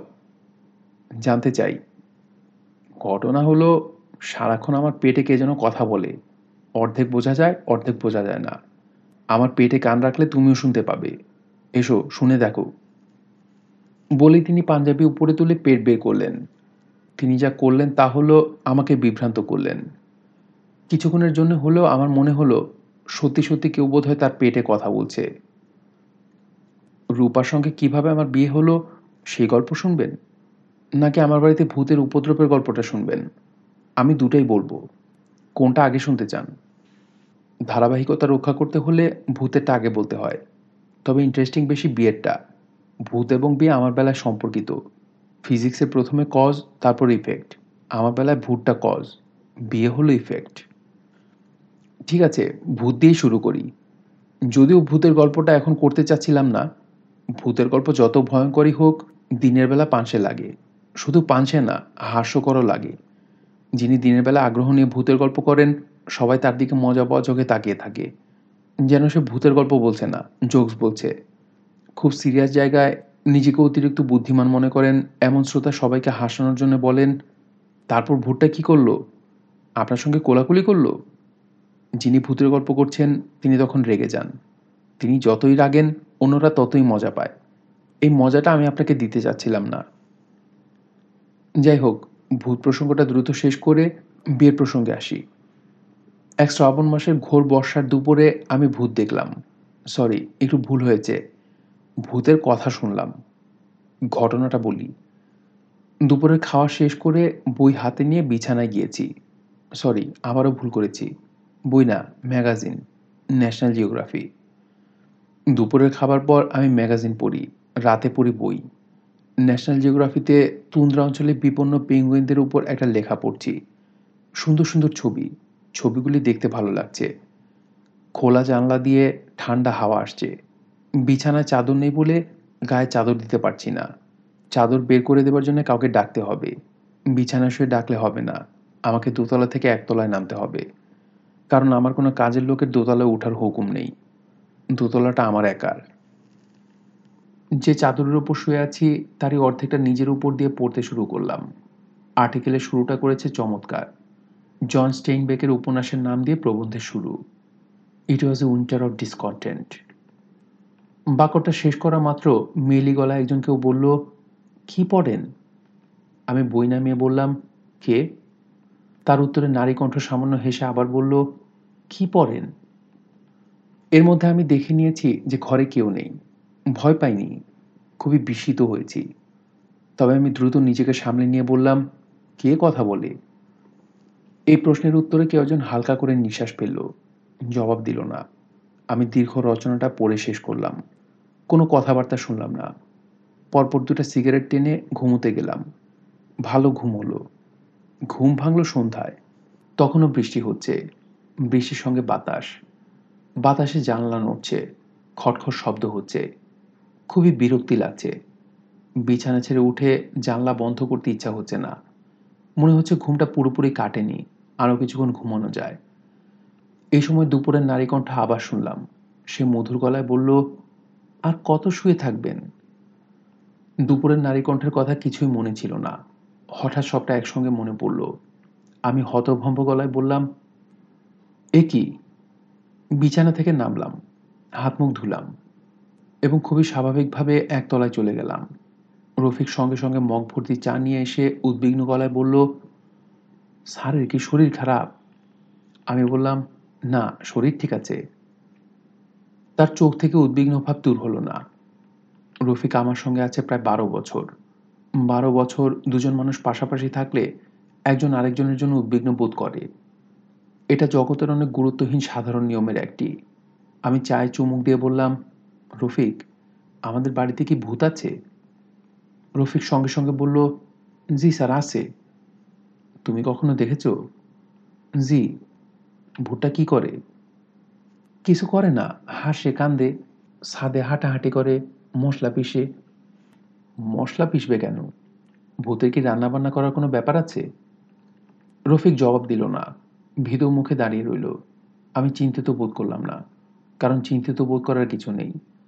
আমার যা হচ্ছে তার নাম হেলোসিনেশন অডিটরি হেলোসিনেশন সিজোফ্রিনিয়া রোগীদের এরকম হয়। খুব সম্ভব আমি সিজোফ্রিনিয়ার রোগী। রোগ প্রাথমিক পর্যায়ে আছে। আমি সম্ভবত নিউরোসিস পর্যায়ে আছি। রোগ বাড়তে দিলে সাইকোসিস পর্যায়ে চলে যাব। তখন আর কিছু করার থাকবে না। সাইকোসিস পর্যায়ে ভয়ঙ্কর কাণ্ড কারখানা ঘটতে থাকবে। তার আগে কোনো একটা ব্যবস্থা নেওয়া উচিত। নিউরোসিস এমন কোনো ব্যাপার না। পৃথিবীর বিশ শতাংশ মানুষ কোনো না কোনোভাবে নিউরোসিসের রোগী। এই রোগ মাথায় নিয়ে বাস করা যায়। বারো মাসে সর্দির মতো বারো মাসে হালকা নিউরোসিস। এই মুহূর্তে সাইকিয়াট্রিস্টের কাছে ছুটে যাবার কোনো প্রয়োজন দেখছি না। নিজের চিকিৎসা আমাকে নিজেকেই করতে হবে। দোতলায় বাস করতে পারবে এমন কাউকে আমার প্রয়োজন। বইপত্রে যতদূর পড়েছি, অডিটরি হ্যালুসিনেশনের ব্যাপারগুলি একা থাকলেই হয়। আমি দ্বিতীয় কাপ চায় চুমুক দিলাম। রফিক ভয় ভয় বলল, জলিল সাহেবরে খবর দিব। আমি নাসূচক মাথা নাড়লাম। জলিল সাহেব ব্র্যাকেটে, মোহাম্মদ আব্দুল জলিল, আমাদের পারিবারিক ডাক্তার। বয়সজনিত কারণে এখন রোগী দেখা বন্ধ করেছেন, তবে আমার চিকিৎসা এখনও চালিয়ে যাচ্ছেন। খবর পেলেই তার মরিস মাইনর গাড়ি নিয়ে ছুটে আসেন। তার সমস্যা একটাই, ছোট কোনো অসুখ তিনি চিন্তা করতে পারেন না। যদি তাকে বলা হয় মাথা ব্যথা, তিনি তৎক্ষণাৎ বলেন, ঘন ঘন মাথা ব্যথা? বলে কি, মাথায় কোনো টিউমার হয়নি তো? বাবা, চোখে কি ঝাপসা দেখো? যদি বলি ডাঁড়পাটা কেমন যেন ফোলা ফোলা লাগছে, তিনি সঙ্গে সঙ্গে গম্ভীর গলায় বলেন পা ফোলা তো ভালো কথা না। কিডনি ফেল করেনি তো? আজকাল ঘরে ঘরে কিডনি ফেল করা রোগী। রফিক আবারও বলল জলিল সাহেবের খবর দেই? আমি বললাম, খবর দিতে হবে না, আমি ভালো আছি। রফিক, শোনো, আমি সিদ্ধান্ত নিয়েছি বিয়ে করব। রফিক চমকে উঠল, সম্ভবত কিছুক্ষণ ঠিকমতো নিঃশ্বাসও নিতে পারল না। তারপর নিজেকে সামলে নিয়ে হড়বড় করে বলল, ইফতেখার সামনে খবর দিই? আমি সিগারেট ধরাতে ধরাতে বললাম, দাও। আমার যাবতীয় কর্মকাণ্ড চালিয়ে নিয়ে যাওয়ার জন্য লোকজন আছে। তাদের দায়িত্ব ভাগ করা। চিকিৎসা সংক্রান্ত কাজের জন্য আছেন জলিল চাচা। পারিবারিক কর্মকাণ্ডের জন্য আছেন শেখ ইফতেকার সম্পর্কে মামা, আমার মায়ের খালাতো ভাই। বৈষয়িক কর্মকাণ্ডের জন্য আছেন রহমত মিয়া। অতি অতি ধুরন্ধর লোক। দিনকে রাত করা তার কাছে ছেলে খেলা তার কর্মপদ্ধতি যথেষ্ট জটিল। তিনি যে ফিলোসফিতে বিশ্বাস করেন, সেটা অনুরোধে কাজ করাবো না, ধরাধরিতেও কাজ করাবো না, টাকা দিয়ে কাজ করাবো, হাসি মুখে কাজ করবে, সময় মতো করবে, দেখা হলে কুকুরের মতো আনন্দে লেজ নাড়বে। মানুষ যখন আনন্দে তার অদৃশ্য লেজ নাড়ায়, তখন দেখতে বড় মজা লাগে। রহমত মিয়া মাসে একবার গাড়ি নিয়ে ভৈরব চলে যান। গাড়ি ভর্তি করে বিশাল বিশাল মাছ নিয়ে ফেরেন। সেসব মাছ বেশ কিছু গুরুত্বপূর্ণ লোকজনের বাড়িতে উপহার হিসেবে চলে যায়। রহমত মিয়া মাথা নিচু করে বলেন, বুঝলেন ভাইজান, পাঁচ হাজার টাকার একটা মাসে যে কাজ করবে, পঞ্চাশ হাজার টাকার ঘুষেও সেই কাজ হবে না। দুশোটা এক বিঘ সাইজের কই মাছ দিয়ে আমি একবার দশ লাখ টাকার কাজ করিয়ে নিয়েছিলাম। মানুষকে ঘুষ দেওয়া বিরাট শিল্পকর্ম। রহমত মিয়া সেই শিল্পকর্মের একজন বিপুল কারিগর। তার কথা পরে বলব। এখন ইফতেখার মামার প্রসঙ্গে আসি। বৈষয়িক লাইনে যেমন রহমত মিয়া পারিবারিক লাইনে তেমন ইফতেখার মামা। বিশাল কাঁচা পাকা দাড়ি, মাথায় রুমি টুপি। ব্র্যাকেটে, এই জিনিস নাটক সিনেমা ছাড়া আজকাল দেখি না, কিন্তু মামার কাছে আছে। ইফতেখার মামার সঙ্গে ব্রিফকেস জাতীয় একটা ব্যাগ সবসময় থাকে। ব্যাগের ভেতরে থাকে একটা জায়নামাজ, তসবি, একটা কোরআন শরীফ এবং এক বোতল জমজমের পানি। কথাবার্তার এক ফাঁকে যখন খুব গুরুত্বপূর্ণ আলোচনা চলছে, তখন তিনি অবধারিতভাবে গম্ভীর গলায় বলেন একটু ওজোর পানি দিতে হয় যে নামাজ পড়ব। কেবলা কোন দিকে? তিনি অনেক সময় নিয়ে নামাজ পড়েন তসবি পাঠ করেন, চোখ বন্ধ করে দীর্ঘ সময় মোনাজাত করেন। নামাজ এবং মোনাজাত পর্ব শেষ হওয়ার পর তিনি সবাইকে এক ঢো করে জমজমের পানি খেতে দেন। সে পানি বিসমিল্লা বলে কেবলামুখী হয়ে ব্র্যাকেটের নামাজের ভঙ্গিতে বসে খেতে হয়। ইফতেকার মামার বোতলের জমজমের পানি কখনো শেষ হয় না। বোতল অর্ধেক খালি হতেই তিনি তার সঙ্গে মিনারেল ওয়াটার যুক্ত করেন। তিনি বিশিষ্ট আলাইনদের সঙ্গে কথা বলে জেনেছেন, এতে জমজমের পানির গুণাগুণের কোনো তারতম্য হয় না। তিনি যখন নতুন কারোর সঙ্গে কথা বলেন, তখন কথাবার্তা একটা পর্যায়ে বলেন, বুঝলেন জনা আমি অতি ক্ষুদ্র নাদান মানুষ, গুণের মধ্যে ডুবে আছি। মৃত্যুর পরে আল্লাহ আমাকে কি আজাব দিবেন, সেই চিন্তায় অস্থির থাকি। রাতে ঘুম হয় না। গেলাম একবার হজ করতে। সেখানে কাবা শরীফ ছুঁয়ে প্রতিজ্ঞা করলাম, আর কিছু পারি না পারি, নবীজির একটা সুন্নত বাকি জীবন পালন করব। মিথ্যা কথা বলব না। ঝোঁকের মাথায় প্রতিজ্ঞা করে ফেলেছিলাম। তারপরে যে বিপদে পড়েছি, সেই বিপদের কোনো মা বাপ নাই। মনের ভুলে যদি ফুটফাটে একটা মিথ্যা বলে ফেলি, সাথে সাথে যে হাতে কাবা ছুঁয়েছিলাম, সেই হাত অবশ হয়ে যায়। তবা না করা পর্যন্ত হাত ঠিক হয় না। আমি যে কি মুসিবতের মধ্যে আছি, সেটা আর আপনাদের কি বলব? আমার মতো বিপদে যেন কেউ না পড়ে। এই ধরনের মানুষ অতি দ্রুত যে কোনো পরিবেশে নিজেকে প্রতিষ্ঠিত করতে পারে। ইফতেকার মামা এই কাজটি করেন। ভাই, আপনি কি বললেন? কাবা শরীফ ছুঁয়ে সত্যি সত্যি তিনি কোনো প্রতিজ্ঞা করেছেন কি না? আমি বলতে পারি না। তাকে কখনো জিজ্ঞেস করিনি। তবে তিনি যে সত্যি কথা বলেন, এটা ঠিক। ইফতেকার মামা অতি দ্রুত আমার বিয়ে ঠিক করে ফেললেন। মেয়ের নাম সাথী, সে ডাক্তার। চমকে উঠলেন, না, আগে আপনাকে বলেছিলাম মেয়ের নাম রূপা। মেয়ে ইংরেজি সাহিত্যের ছাত্রী। মেয়ের বড় বোন ডাক্তার, তার নাম সাথী। এই কারণে শুরুতে আপনাকে আমার স্ত্রীর কী নাম সেটা বলতে চাচ্ছিলাম না। এখন ঘটনা বলব। আপনার কাছে সব পরিষ্কার হবে। ইফতেকার মামা হলেন ধরতক্তা মারপের এক টাইপ মানুষ। বিয়ের কথা শুরু হবার এক সপ্তাহের মধ্যে আমার বিয়ে হয়ে গেল। সেই বিয়েও বিচিত্র। আমি গেছি মেয়ে দেখতে। খানিকটা প্রাচীন কায়দায় মেয়ে দেখা হচ্ছে। আমি বসে আছি তাদের বাড়ির বসার ঘরে। আমার সঙ্গে আছেন ইফতেকার মামা, ডাক্তার জলিল চাচা এবং রহমত মিয়া। ডাক্তার কন্যা জড়সড় ভঙ্গিতে ট্রে ভর্তি খাবার নিয়ে ঢুকলো। ভীত চোখে সবার দিকে তাকিয়ে অতি দ্রুত ঘর ছেড়ে বের হয়ে গেল। জলিল চাচা বললেন, মাশাল্লাহ, মেয়ে তো অত্যন্ত রূপবতী। ইফতেখার মামা বললেন, মেয়ে দেখার কিছু নাই। আমি আগেই জানিয়ে দিয়েছি, মেয়ে আমাদের পছন্দ। আজ আমরা ছেলে নিয়ে এসেছি, ভালো করে ছেলে দেখেন। ছেলেকে যদি জিজ্ঞাসা করার কিছু থাকে, জিজ্ঞেস করেন। আড়ালে কথা বলে বলে কিছু নাই। পছন্দ না হলে মুখের উপর বলবেন পছন্দ হয় নাই। আর পছন্দ হলে মুখের উপর বলবেন পছন্দ হয়েছে। ইফতেখার মামা মেয়ের বাবার দিকে ঝুঁকে এসে তার হাত ধরলেন। মেয়ের বাবা ইতস্তত করতে লাগলেন। ইফতেখার মামা বললেন, ভাই সাহেব, বলেন হ্যাঁ কি না? একটা কিছু না বলা পর্যন্ত আমি হাত ছাড়ব না। সোভান সাহেব ব্র্যাকেটে সাথীর বাবার নাম, আমতামতা করে বললেন, ছেলের চেহারা ছবি তো খুবই সুন্দর। আমার পছন্দটা তো বড় না। আমার মেয়ে ইফতেখার মামা বললেন, যান, মেয়ের মতামত নিয়ে আসুন। বিবাহের ক্ষেত্রে কন্যার মতটাই গুরুত্বপূর্ণ। চট করে সে কি কিছু বলবে, মিনিমাম সপ্তাহখানেক সময় তো দরকার।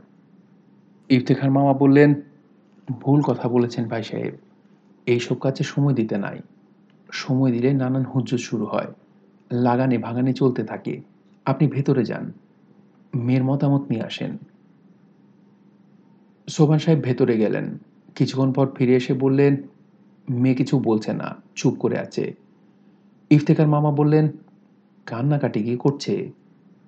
জি না। ইফতেকার মামা বললেন, তাহলে মেয়ের মত আছে। বাঙালি মেয়েকে কখনো শুনেছেন যে মুখ ফুটে বলবে বিয়েতে রাজি? রাজি না হলে বলবে রাজি না, চোখের পানি ফেলবে। মেয়ে কাঁদছে না, কিছু বলছেও না, তার মানে আলহামদুলিল্লাহ, আসুন বিয়ে পড়িয়ে দেই। সোবান সাহেব অবাক হয়ে বললেন বিয়ে পড়িয়ে দেবেন মানে কি? ইফতেখার মামা হাসি মুখে বললেন, আপনাকে বলা হয় নাই। আমি একজন সরকারি কাজী। আমার কালো ব্যাগটার ভেতর কোরআন শরীফ, জায়নামাজ যেমন আছে, কাবিন নামার কাগজপত্রও আছে। সব সময় সঙ্গে রাখি। কখন কোন কাজে লাগে কে জানে? যান, মেয়েকে উজু করতে বলেন। এই জিন কাবিন হয়ে থাকুক। মেয়েকে তুলে নেওয়া হবে পরে। তখন আমরা উৎসব করব। সোবার সাহেব হতভম্ব গলায় বললেন এইসব আপনি কি বলছেন? ইফতেকার মামা মধুর হাসি হেসে বললেন, আজ বৃহস্পতিবার দিবাগত রাত। অতি শুভ সময়। আল্লাহ পাকের যদি হুকুম থাকে, তাহলে আজই বিয়ে হবে। হুকুম না থাকলে কোনো দিন হবে না। জন্ম, মৃত্যু, বিবাহ, রিজিক, ধন, দৌলত, এই পাঁচ জিনিস আল্লাহ নিজের হাতে রেখেছেন। দেখি তার মনে কি আছে? সত্যি সত্যি সেই রাতেই বিয়ে হয়ে গেল। ইফতেকার মামা তার কালো ব্যাগ খুলে সবাইকে খোরমা খাওয়ালেন। খোরমা দেখে বুঝলাম তিনি মোটামুটি তৈরি হয়ে এসেছেন। নাটক নোভেলে যেমন ঘটনা থাকে, সেরকম একটা ঘটনা ঘটল আমার বিয়ের রাতেই। আমি বাসায় চলে এসেছি। রাতে শোবার আয়োজন করেছি। এমন সময় আমার শ্বশুর বাড়ি থেকে টেলিফোন। টেলিফোন করেছে আমার মেজশালী তার নাম রূপা। সে কাঁদো কাঁদো গলায় বলল, আমাদের বাড়িতে ভয়ঙ্কর ঘটনা ঘটেছে। আমি বললাম, কি ঘটনা ঘটেছে? বড় আপা খুব কান্নাকাটি করছে। আমি বললাম, বিয়ের পর মেয়েরা কান্নাকাটি করেই থাকে। রূপা বলল, আপনি বুঝতে পারছেন না, বড় আপা শুধু যে কান্নাকাটি করছে তা না, সে ঘন ঘন ফিটও হচ্ছে। আমি বললাম, ফিট হচ্ছে কেন? তার কি মৃগী রোগ আছে? রূপা বলল, মৃগী রোগ নেই, আপা হুট করে পড়ানো বিয়ে মানতে পারছে না। সে বলছে, এই বিয়ে যদি না ভাঙা হয়, তাহলে সে ছাদ থেকে লাফ দিয়ে নিচে পড়বে। আর না হয় ঘুমের ওষুধ খাবে। তুমি তোমার আপাকে দাও, আমি কথা বলি। আচ্ছা আপনি ধরুন, আমি আপাকে দিচ্ছি। আমি প্রায় পনেরো মিনিট টেলিফোন কানে ধরে বসে রইলাম। পনেরো মিনিট পর রূপা এসে বলল, আপা আপনার সঙ্গে কথা বলতে রাজি না। সে দেয়ালে মাথা ঠুকে মাথা ফাটিয়ে ফেলেছে, গলগল করে রক্ত পড়ছে। বলো কি? আমি আপনার পায়ে পড়ছি। আপনি বিয়ে ভাঙার একটা ব্যবস্থা করুন। আপা খুবই ইমোশনাল একটা মেয়ে। বিয়ে না ভাঙলে আপাকে বাঁচিয়ে রাখা যাবে না। আমি শান্ত গলায় বললাম, তুমি তোমার আপাকে বলো, আগামীকাল সকাল দশটার দিকে আমি ইফতেখার মামাকে নিয়ে আসব। বিয়ে ভাঙাতে যা যা করণীয়, তখন তা করা হবে। আমি রাতেই আসতাম, কিন্তু এত রাতে মামাকে পাওয়া যাবে না। মামা রাত বারোটার পর থেকে তাহাজুদের নামাজে দাঁড়ান। তখন তাকে ডাকা নিষেধ। আপনি কি সত্যি সত্যি কাল সকালে আসবেন? অবশ্যই আসব, দশটার মধ্যেই আসব। থ্যাংক ইউ থ্যাঙ্কস দিতে হবে না। তুমি তোমার আপাকে নিশ্চিন্ত মনে ঘুমোতে যেতে বলো। পরদিন তালাকের ব্যবস্থা হলো। আমি তালাক পর্বের পর হাসি মুখেই কিছুক্ষণ ওই বাড়িতে থাকলাম। চানাচুর এবং ঘরে বানানো পায়েস খেলাম। সোবান সাহেবের সঙ্গে দেশের রাজনীতি নিয়ে কিছুক্ষণ গল্প করলাম। তিনি তার গ্রামের বাড়িতে তার দাদার হাতে লাগানো একটা পেয়ারা গাছের গল্প করলেন। সেই পেয়ারা নাকি এই ভুবনের সেরা। একবার যে পেয়ারা খেয়েছে সে বাকি জীবনে আর পেয়ারা মুখে দিতে পারবে না। পেয়ারা মুখে দিলেই থু করে ফেলে দেবে। আমি পেয়ারার ব্যাপারে যথেষ্ট আগ্রহ দেখালাম। তিনি বললেন, ওই পেয়ারা এনে তিনি আমাকে খাওয়াবেন। আষাঢ় মাসে তিনি সত্যি সত্যি পেয়ারা এনে আমাকে খাওয়ালেন এবং শ্রাবণ মাসে তার মেজমে রূপার সঙ্গে আমার বিয়ে হলো। তাড়াহুড়া বিয়ে না, আয়োজন করে বিয়ে। গায়ে হলুদ ফলুদ সবই হলো। বরের জুতা নিয়ে পালিয়ে যাওয়া থেকে আয়নায় বরকনের মুখ দেখা দেখে কিছুই বাদ গেল না। রূপার বড় বোন খুবই আগ্রহ নিয়ে প্রতিটি অনুষ্ঠানে যোগ দিল। আমার ধারণা, বাসরাতে স্ত্রীকে কি কি কথা বলবে, সব ছেলেই তা ঠিক করে রাখে। কয়েকবার রিহার্সেলও দেয়। মূল সময় সব গুবলেট করে ফেলে। আমার বন্ধু ফরহাদ বাসরাতে স্ত্রীকে শুনিয়ে মুগ্ধ করার জন্যে একটি দীর্ঘ কবিতা মুখস্থ করে রেখেছিল। তার স্ত্রীর নাম ঝর্ণা। সে মুখস্থ করেছিল সত্যেন্দ্রনাথের ঝর্ণা কবিতাটি। আপনি নিশ্চয় শুনেছেন।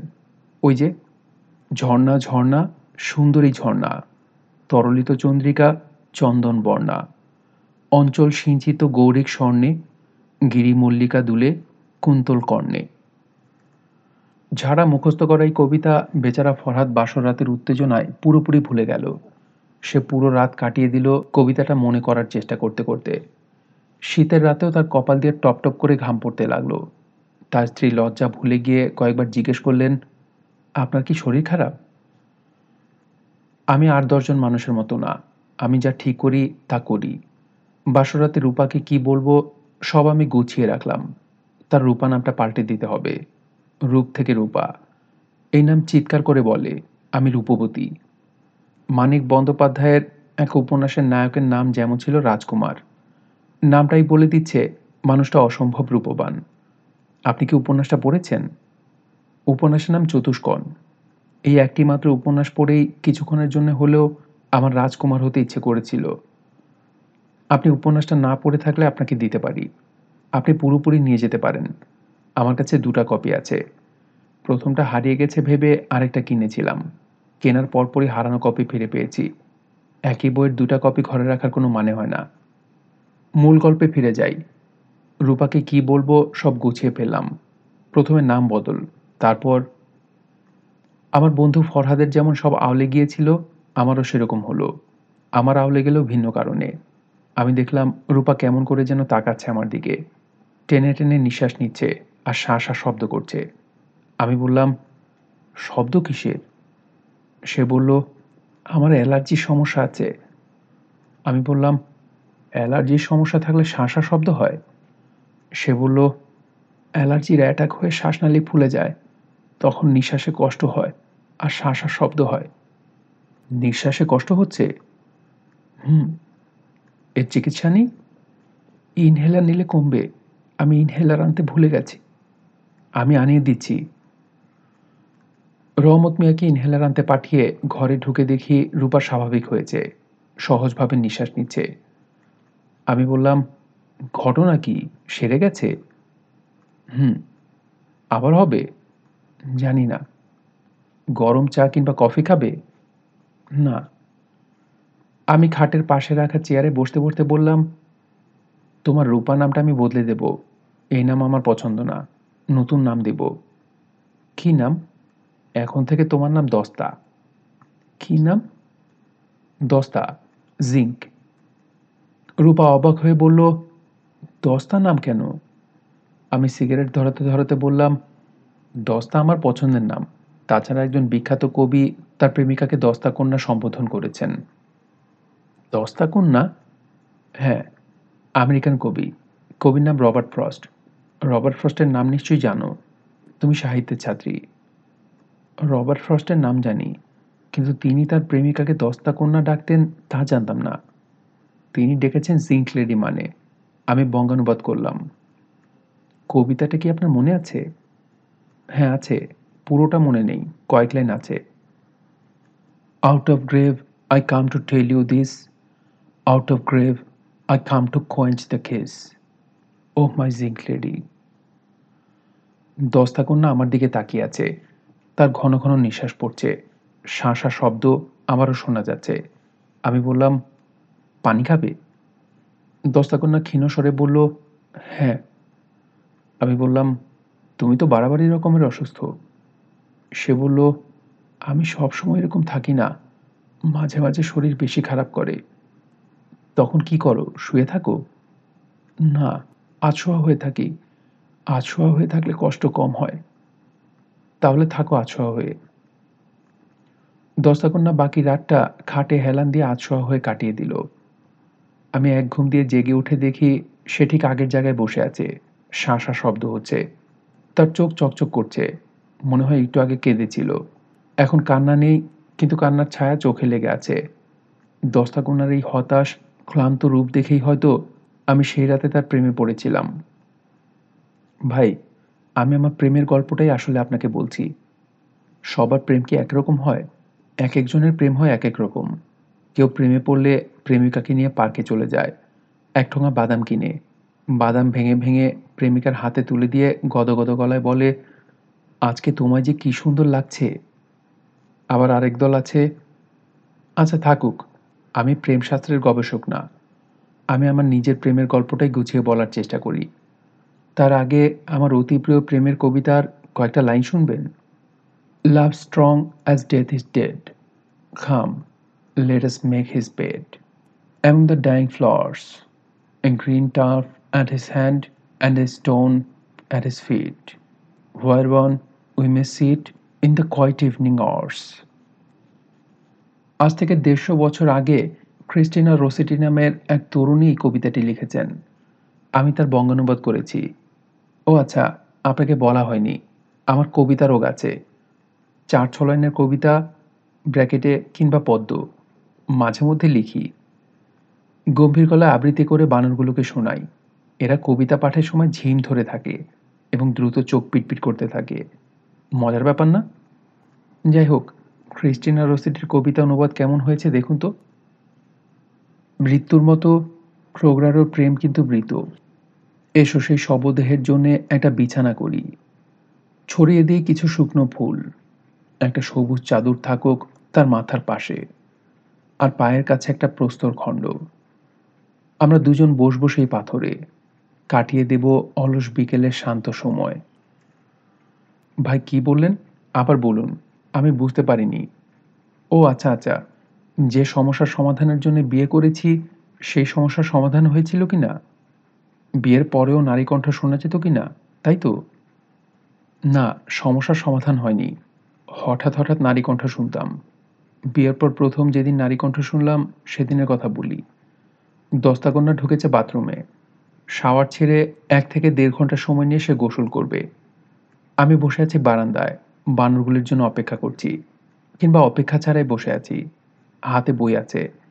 ইচ্ছা হলে দু এক পাতা পড়ব, ইচ্ছা না হলে পড়ব না। সময় কাটছে আরামদায়ক আলস্যে। ক্রিস্টিনা রসিটির কবিতার মতো, কাটিয়ে দেব অলস বিকেলে শান্ত সময়। তখন খুব কাছ থেকে কে যেন বলল, কি করছেন? আমি এতই চমকালাম যে হাত থেকে বই পড়ে গেল। ভয়ঙ্করভাবে চমকানোর প্রধান কারণ হলো, নারী কণ্ঠটা এখন চেনা, দস্তাকন্যার গলা, এবং এতে কোনো ভুল নেই। দস্তাকন্যা বাসর রাতে আমার সঙ্গে আপনি আপনি করে কথা বললেও এখন তুমি করে বলে। নারী কণ্ঠ বলছে আপনি করে। প্রভেদ বলতে এইটুকুই। আমি সারা বিকাল ব্যাপারটা নিয়ে চিন্তা করে সন্ধ্যা নাগাদ একটা মোটামুটি সমাধান দাঁড় করিয়ে ফেললাম। আমি আমার সমাধানটা আপনাকে বলছি। এই বিষয়ে আপনার কোনো মতামত থাকলে সেটা পরে শুনব। আমার ব্যাখ্যা হলো, মানুষের মস্তিষ্ক অপরিচিত কোনো জিনিস বেশিক্ষণ সহ্য করে না। নানানভাবে সে চেষ্টা করে অপরিচিত জিনিসটাকে পরিচিত করতে। একটা লম্বা দাগের দুপাশে দুটা ফুঁটা আঁকলে মস্তিষ্ক সেটাকে মানুষের আদল দিতে চেষ্টা করে। আমার ক্ষেত্রেও একই ব্যাপার ঘটেছে। তরুণী কণ্ঠকে সে পরিচিত করার ব্যবস্থা করছে। তরুণী কণ্ঠ দ্বিতীয়বার শুনলাম এক মধ্যরাতে। হঠাৎ পানির পিপাসায় ঘুম ভেঙে গেছে। দশাকন্যা হাত পা গুটিয়ে ছোট বাচ্চাদের মতো ঘুমাচ্ছে। আমি খুব সাবধানে তার ঘুম না ভাঙিয়ে বিছানা থেকে নামলাম। পাশের ঘরে গেলাম। ফ্রিজ খুলে ঠান্ডা পানির বোতল বের করে পরপর দু গ্লাস বরফ শীতল পানি খেলাম। হঠাৎ করে অতিরিক্ত ঠান্ডা পানি খাওয়ার জন্যই হয়তো ঘুম পুরোপুরি কেটে গেল। মাঝরাতে ঘুম ভেঙে যাওয়ার পর যদি ঘুম না আসে, তাহলে বেশিরভাগ মানুষই আপসেট হয়ে যায়। আমার কিন্তু ভালোই লাগে। নীরব শুনশান রাতে চুপচাপ বসে থাকার মধ্যেও আনন্দ। দিনের বেলার হইচই কোলাহলে জেগে থাকার চেয়ে রাতের জেগে থাকা শ্রবণেন্দ্রের জন্য আনন্দময়। মানুষের কান পঁয়ত্রিশ ডেসিবেলের চেয়ে উঁচু শব্দ শুনলে কষ্ট পায়। রাতের বেলা শব্দমাত্রা নিশ্চয়ই পঁয়ত্রিশ ডেসিবেলের নিচে। আমি লাইব্রেরি ঘরে ঢুকলাম। শেলফের কাছে গিয়ে চোখ বন্ধ করে হাত বাড়ালাম। যে বইটা হাত দিয়ে প্রথম ছোঁব সেটাই পড়ব। প্রথম পৃষ্ঠা থেকে যে পড়া ধরবো তা না। ইজি চেয়ারে শুয়ে বই খুলব। চোখ তখনও বন্ধ। যে পৃষ্ঠাটা খোলা হবে, সেখান থেকেই পড়া শুরু করব।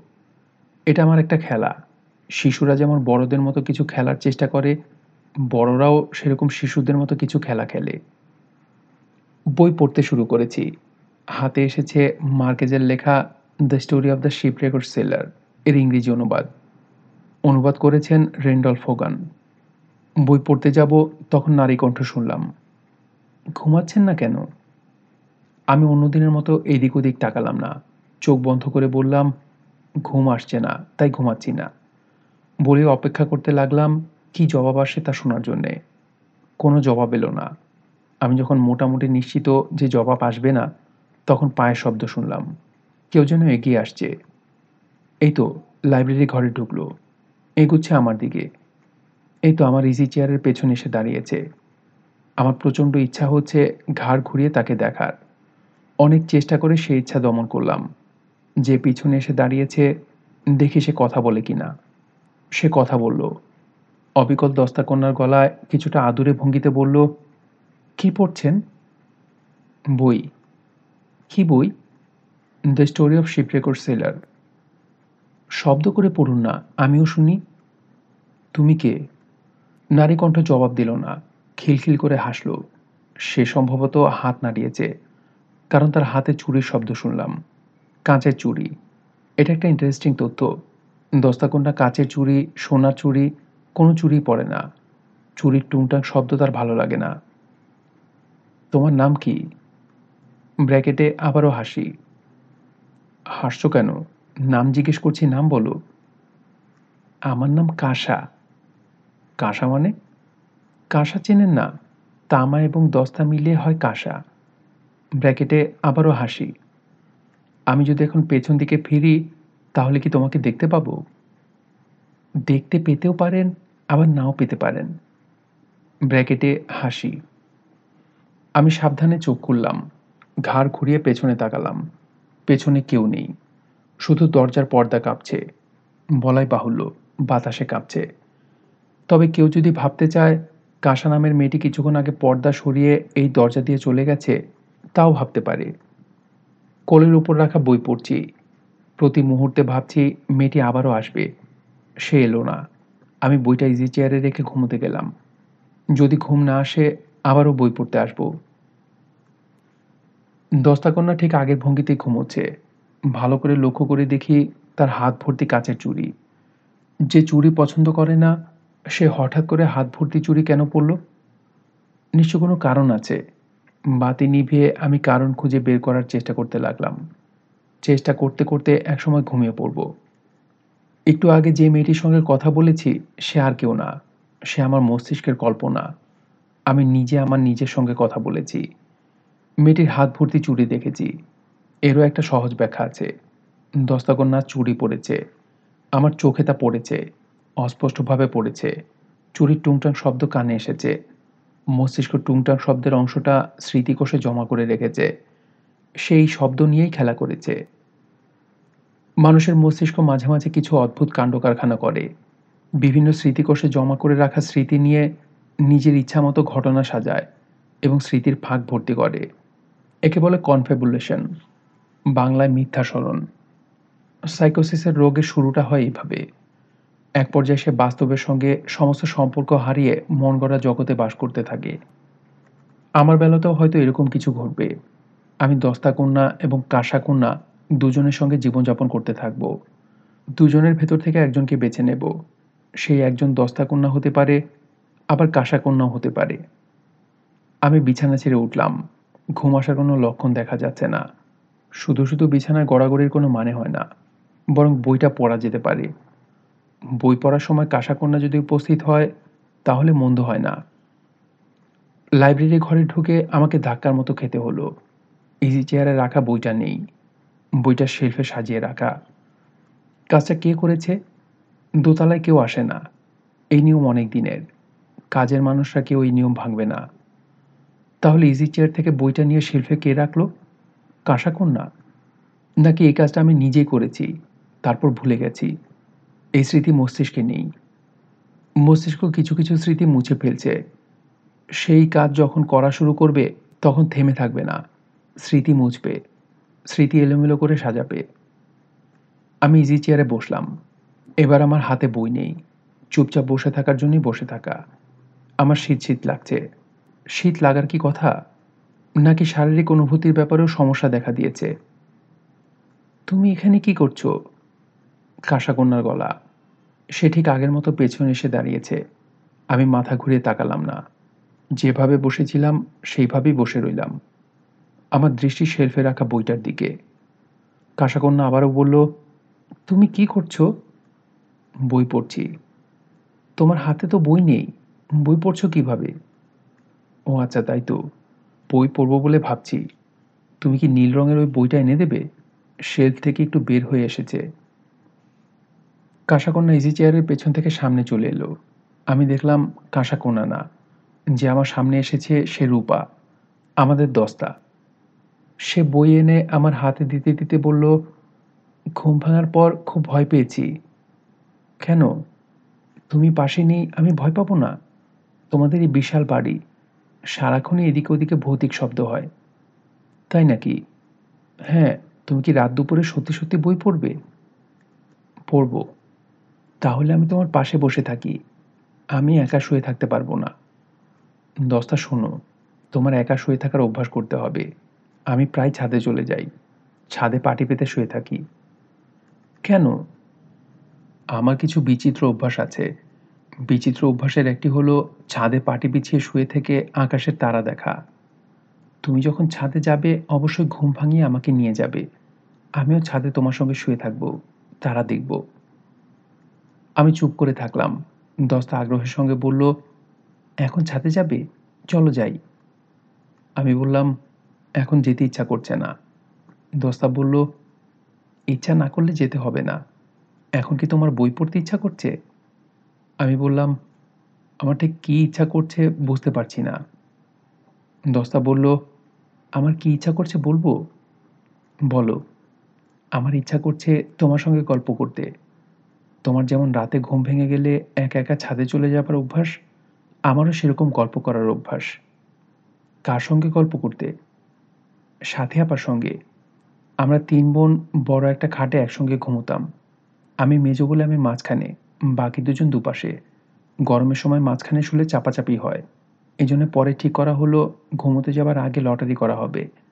লটারিতে যার নাম উঠবে, সে শুবে মাঝখানে। আমার এমনই কপাল যে লটারিতে সবসময় আমার নামে উঠত। আচ্ছা আমি যে বকবক করছি, তুমি বিরক্ত হচ্ছ না তো? না। এখন বিরক্ত না হলেও পরে হবে। আমি যে কি পরিমাণ কথা বলতে পারি, তুমি জানো না। কলেজে ফার্স্ট ইয়ারে আমার নাম ছিল কথা সাগর সেকেন্ড ইয়ারের নাম হলো কথা মহাসাগর। আমি তাকিয়ে আছি দস্তা কন্যার দিকে। সে ইজি চেয়ারের পাশে হাঁটু গেড়ে বসেছে। তার হাত ইজি চেয়ারের হাতলে। চোখ বড় বড় করে গল্প করছে। দেখতে ভালো লাগছে। দস্তা কন্যা বলল, কোন কথা থেকে কোন কথায় চলে এসেছি? আসল কথাটাই বলা হয়নি। আসল কথা কোনটা? ওই যে, তোমার যেমন ঘুম ভাঙলে ছাদে চলে যাওয়ার অভ্যাস, আর আমার হলো ঘুম ভাঙলে কথা বলার অভ্যাস। সাথে আবার ঘুম পাতলা তো। আমার ঘুম ভেঙে গেলে আমি বিছানায় উঠে বসতাম। সঙ্গে সঙ্গে সাথে আপা উঠে বসে বলতো, তোর কি হয়েছে? শ্বাসকষ্ট হচ্ছে না তো? আমি বলতাম, না, আপা এসব গল্প করি। তখন গল্প শুরু করতাম। একসময় ছোটনকে ডেকে তুলতাম। ছোটন, কে বুঝতে পারছ তো? আমার ছোট বোন। তখন শুরু হতো তিনজনের ম্যারাথন গল্প। আচ্ছা তুমি কি সাথী আপার উপর রাগ করে আছো? রাগ করে থাকব কেন? ওই যে তোমাকে বিয়ে করে সরে গেল? রাগ করিনি। সাথী আপার ধারণা, তুমি খুব রাগ করে আছো। এই জন্যে সে এ বাড়িতে আসে না। যেহেতু সে আসে না ছোটনও আসে না। আমাদের তিন বোনের একসঙ্গে হওয়া হয় না। তুমি কি একটা মজার কথা শুনবে? শুনব।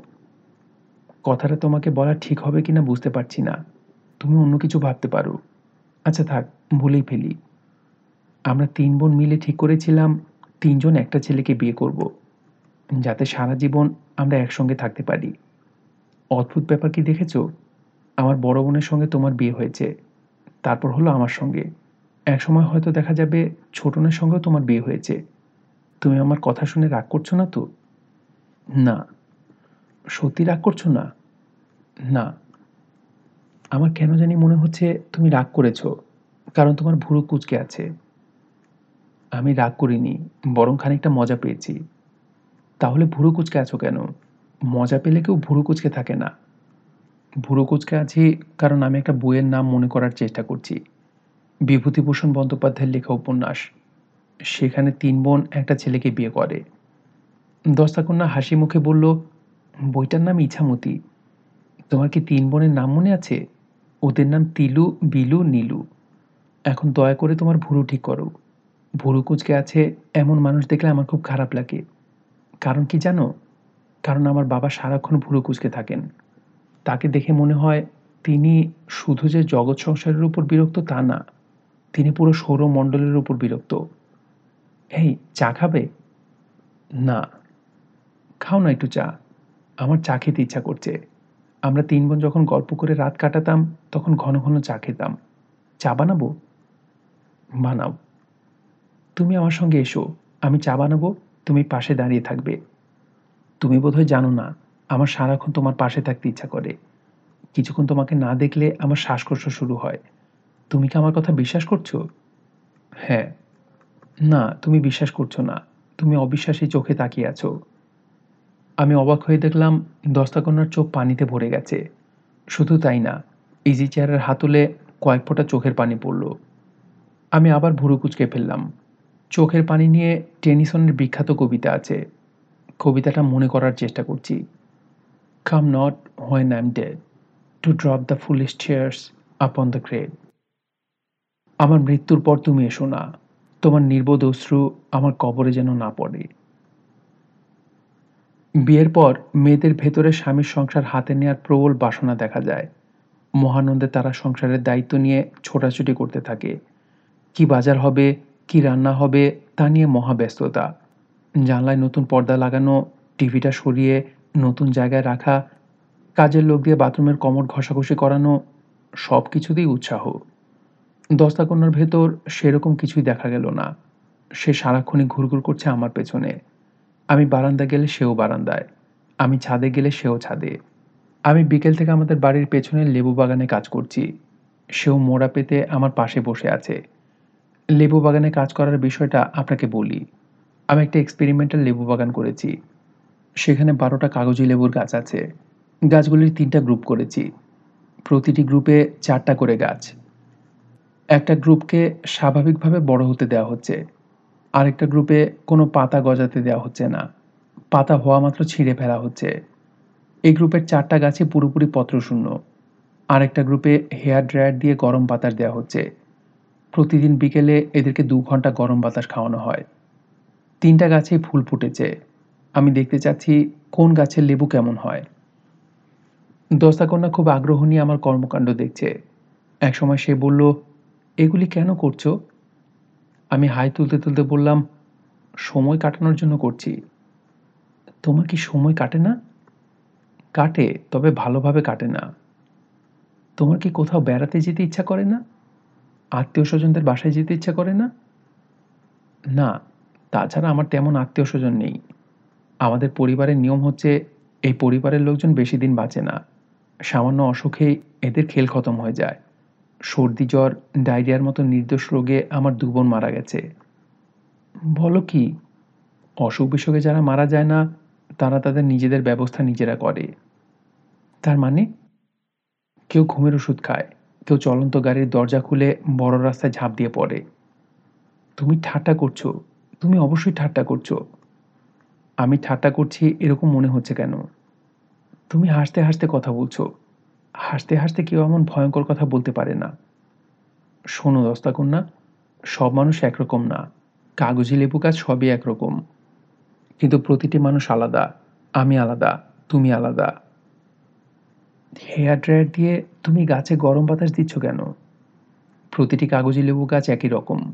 তারপরেও এদেরকে মানুষের মতো আলাদা করা যায় কি না সেই পরীক্ষা করছি। এক্সটার্নাল স্টিমুলাই দিয়ে পরিবর্তনটা করার চেষ্টা করছি। আমার মাঝে মাঝে মনে হয় তুমি ঠিক সুস্থ না। সুস্থতা ব্যাপারটা পুরোপুরি আপেক্ষিক। অনেকে হয়তো তোমাকেও অসুস্থ বলবে। কেন? আমি কি করলাম? এই যে তুমি সব কিছু ফেলে আমার সঙ্গে ট্যাগ হয়ে আছো, এটা অসুস্থতা না? ছায়ার মতো আমার সঙ্গে লেগে আছো। অন্ধকারে ছায়া থাকে না। তুমি অন্ধকারেও আছো। তুমি কি আমার কাজে বিরক্ত হচ্ছ? বিরক্ত হচ্ছি না, আবার প্রতিপ্রেম দেখে আনন্দে গতগত হচ্ছি না। আমি সমান সমান আছি। সমান সমান আছি মানে কি? সমান সমান আছি মানে তোমার ছায়া স্বভাব দেখে বিরক্ত হচ্ছি না, আবার খুশিও হচ্ছি না। ফ্রিজের ভেতরে কয়েকটা পলিথিনের প্যাকেট দেখলাম। প্যাকেটে কি? প্যাকেটে রক্ত, মানুষের রক্ত। B positive. রক্ত ফ্রিজে রেখেছো কেন? তুমি যা ভাবছ তা না। রক্ত খাওয়ার জন্য রাখিনি। আমি ভ্যাম্পায়ার না। একটা এক্সপেরিমেন্ট করার জন্য রক্ত এনে রেখেছি। গাছের গোড়া দেবে? ঠিক ধরেছ। তোমার বুদ্ধি খারাপ না। দস্তাকন্যা কিছুক্ষণ চুপ করে থেকে বলল, আমার এক দুঃসম্পর্কের ভাই আছে। আমাদের বিয়ের সময় সে থাকতে পারেনি। সৌজন্য সাক্ষাতের জন্যে তার বাসায় একবার যাওয়া দরকার। তুমি কি যাবে? আমি দস্তাকন্যার চোখের দিকে তাকালাম। সে সঙ্গে সঙ্গে চোখ নামিয়ে নিল। মনে হয় তার শ্বাসকষ্টও শুরু হলো। হালকাভাবে শ্বাস শব্দ শুনছি। আমি সঙ্গে সঙ্গে বুঝলাম, দুঃসম্পর্কের ভাইটাই কিছু না। দস্তাকন্যা আমাকে কোনো একজন সাইকিয়াট্রিস্টের কাছে নিতে চাচ্ছে আমি বললাম, কোনো অসুবিধা নেই। তুমি যেদিন বলবে, সেদিনই তোমার ভাইয়ের সঙ্গে দেখা করে আসব। উনি হয়তো উল্টাপাল্টা প্রশ্ন করবেন। তাতে তুমি কিছু মনে করো না। ওনার উল্টাপাল্টা প্রশ্ন করার স্বভাব। আমি কিছুই মনে করব না। ওনার সব প্রশ্নের জবাব দেব। সত্যি? হ্যাঁ সত্যি। থ্যাংক ইউ তোমার শ্বাসকষ্টটা কি কমেছে? আমার শ্বাসকষ্ট হচ্ছিল, তুমি বুঝলে কি করে? ভাবভঙ্গি দেখে বুঝলাম। তুমি যেমন আমার ভাবভঙ্গি দেখে বুঝে ফেললে, আমাকে তোমার দুঃসম্পর্কের ভাইয়ের বাসায় নেওয়া দরকার, সেরকম আর কি। দস্তাকন্যা হক চকিয়ে গেল। তাকিয়ে রইল আমার দিকে। বুঝতে পারছি সে নিজেকে সামলানোর চেষ্টা করছে। সাইকিয়াট্রিস্টের ব্যাপারটা আমি ধরে ফেলব, এটা সে হয়তো ধারণা করেনি। দস্তাকন্যা ক্ষীণ গলায় বলল, চা খাবে? আমি বললাম হ্যাঁ খাব। সে প্রায় ছুটে গেল চা আনতে। দস্তাকন্যার দুঃসম্পর্কের ভাইয়ের সঙ্গে আমি দেখা করতে গিয়েছি। তার সঙ্গে অনেক কথা হয়েছে। তিনি আমাকে ঘুমের ওষুধপত্রও দিয়েছেন। এই প্রসঙ্গে তো আপনাকে আগেই বলেছি। তার সঙ্গে আমার দ্বিতীয় দফায় আবার দেখা হয় তার গুলশানের চেম্বারে। সেটা আমার জন্য খুব ইন্টারেস্টিং অভিজ্ঞতা। আপনাকে যথাসময়ে বলব, গল্পের ধারাবাহিকতা রক্ষা করার চেষ্টা করছি। মনে হয় সেরকম পারছি না। আপনি আমার এই অক্ষমতা নিজ গুণে ক্ষমা করবেন। সবচেয়ে ভালো হতো যদি পুরো ব্যাপারটা আমি গুছিয়ে লিখে ফেলতে পারতাম। আমার লেখালেখি আসে না। দস্তা কন্যার আবার লেখালেখি খুব আসে। তাকে দেখছি প্রতি রাতে টেবিলে ঝুঁকে পড়ে কি যেন লিখে। এক রাতে এরকম লিখছে। আমি নিঃশব্দে তার পেছনে গিয়ে দাঁড়ালাম। শান্ত গলায় বললাম, কি লিখছ? সে ঝট করে খাতা বন্ধ করে ভীত গলায় বলল, কিছু না। আমি বললাম, কিছু নাটা কি? গল্প উপন্যাস গল্প উপন্যাসের আরেক নাম কিছু না? দস্তা জবাব দিল না। তাকে দেখে মনে হচ্ছে সে ভয় পাচ্ছে। আমি বোধহয় তার কাছ থেকে খাতাটা কেড়ে নিয়ে নেব। আমি বললাম, ভয় পাচ্ছ কেন? সে বলল ভয় পাচ্ছি না তো? আমি বললাম, তোমার যা ইচ্ছা তুমি লিখতে পারো। আমি কখনো সেটা পড়ব না। তুমি বোধহয় জানো না, আমি সত্যবাদী। আমি জানি তুমি সত্যবাদী। কীভাবে জানো? মানুষকে দেখে বোঝা যায়। তাহলে খাতাটা বুকের সঙ্গে চেপে ভয়ে কাঁপছো কেন? তোমার যে অবস্থা কিছুক্ষণের মধ্যে শ্বাসকষ্ট শুরু হয়ে যাবে। সহজ হও তো? দস্তা সঙ্গে সঙ্গে সহজ হয়ে গেল, হাসলো। টেবিলের উপর খাতাটা রাখতে রাখতে বলল, তোমার যদি কখনো ইচ্ছা করে খাতায় কি লিখেছি তা পড়বে, তাহলে পড়তে পারো। আচ্ছা ঠিক আছে। খাতায় যা লিখেছি সবে আমার নিজের মতামত।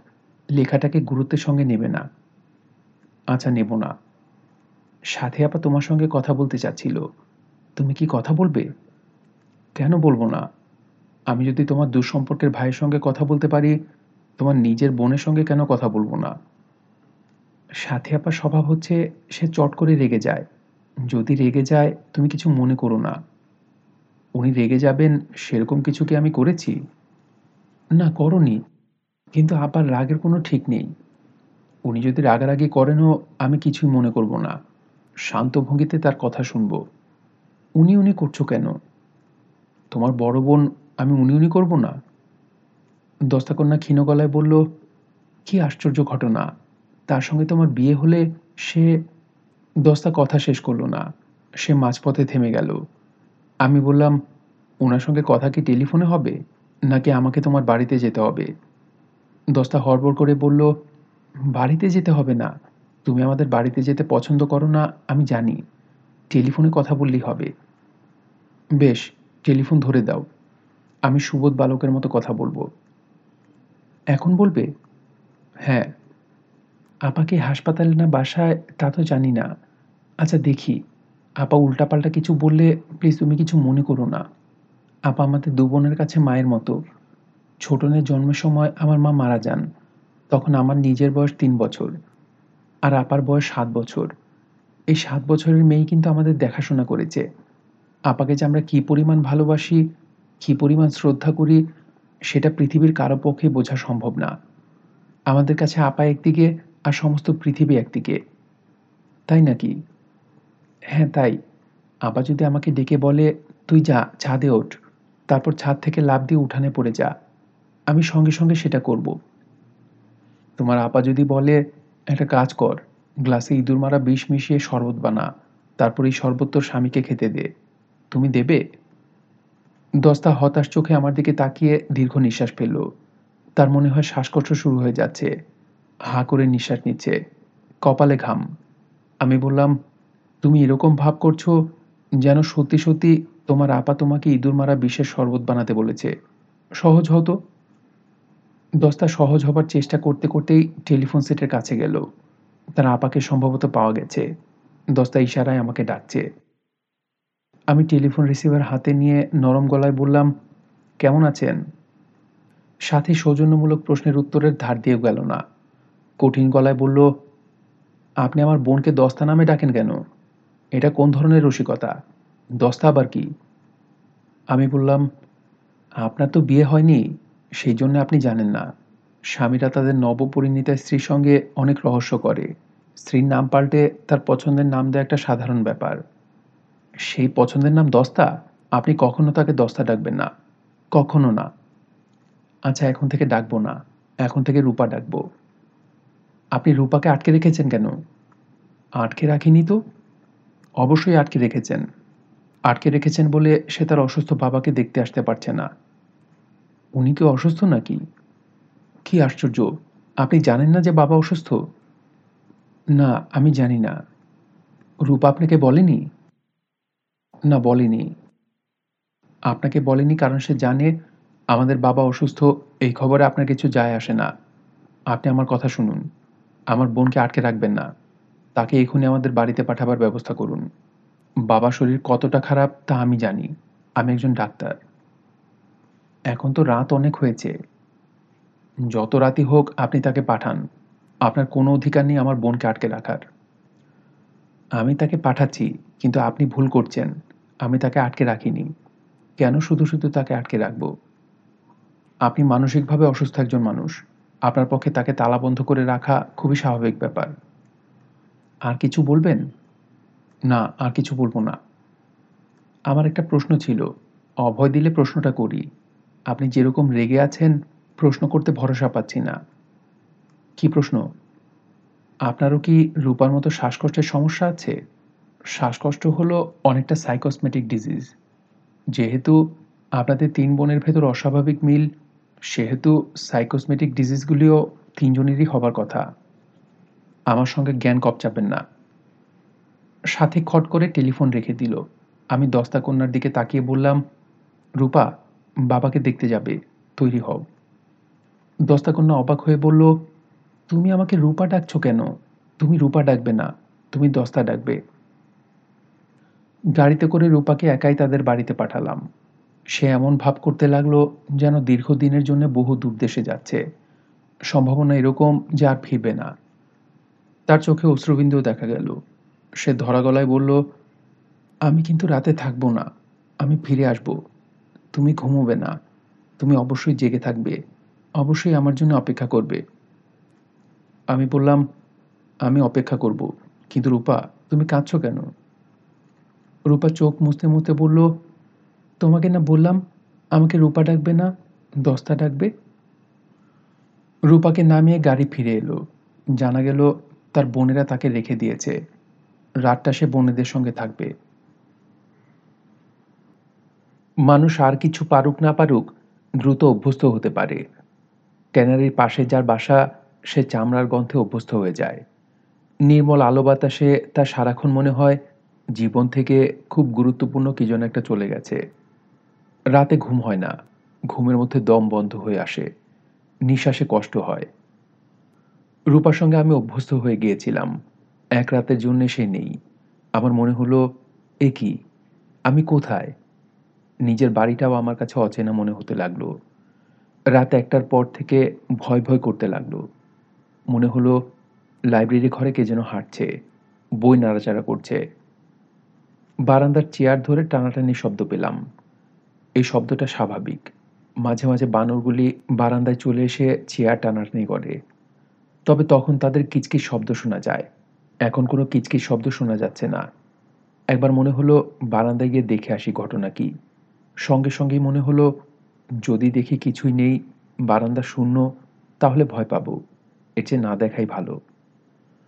ভূতের ভয় কাটানোর দুটি পদ্ধতি আছে। দুটি পদ্ধতির একটি হলো সম্পূর্ণ নগ্ন হয়ে যাওয়া। নগ্ন হয়ে হাঁটাহাঁটি করা। যে ভূতের ভয় অস্থির হয়ে আছে, নগ্ন হওয়া মাত্র তার সব ভয় কেটে যাবে। নগ্ন হবার কারণে তার ভেতরে প্রবল লজ্জাবোধ তৈরি হবে। লজ্জাবোধ ভয়বোধকে কাটিয়ে দেবে। অনেকটা মেটার এন্টিমিটারের এনহিলেশনের মতো। ভয় কাটানোর দ্বিতীয় উপায় হলো ভূতের বই পড়তে শুরু করা। বিষে বিষ ক্ষয় আমি রাতের খাওয়া শেষ করে একটা ভূতের বই হাতে নিয়ে বিছানায় গেলাম। পাতা খুলে পড়তে শুরু করেছি। তখনই শুনলাম পাশের ঘরে চামচের শব্দ। কেউ যেন চা বানাচ্ছে। এই একটা কাপে চামচ নাড়ল। এই সে দ্বিতীয় কাপে চামচ নাড়ছে। চা সম্ভবত দু কাপ বানানো হচ্ছে। এমন কি হতে পারে যে কাজটা বানর করছে? বানর অনুকরণ করতে খুবই ভালোবাসে। সে রূপাকে চা বানাতে দেখেছে। এখন অনুকরণ করছে। বানরের সম্ভাবনা সম্পূর্ণ বাতিল করতে হলো।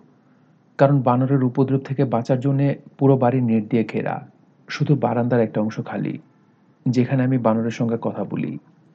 তাহলে চামচ কে নাড়ছে? আমার হ্যালুসিনেশন হচ্ছে? পুরাতন ব্যাধি মাথাচাড়া দিচ্ছে?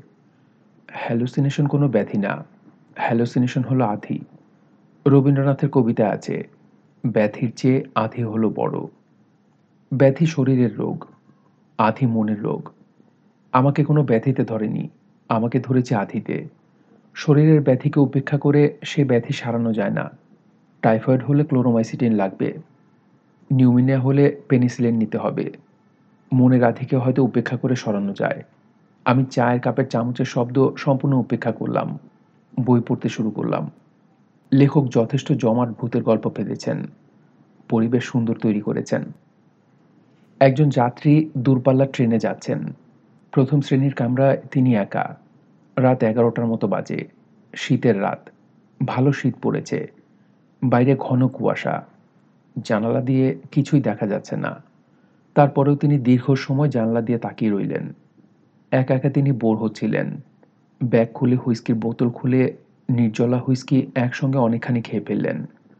তার ভালো নেশা হয়ে গেল। শরীর ঝিমঝিম করতে লাগল। ঘুমও পেল। কম্বল গায়ে জড়িয়ে তিনি শুয়ে পড়লেন। ট্রেনের ঝাঁকুনিতে ঘুমিয়ে পড়লেন। ঘুম ভাঙল প্রচণ্ড শীতে।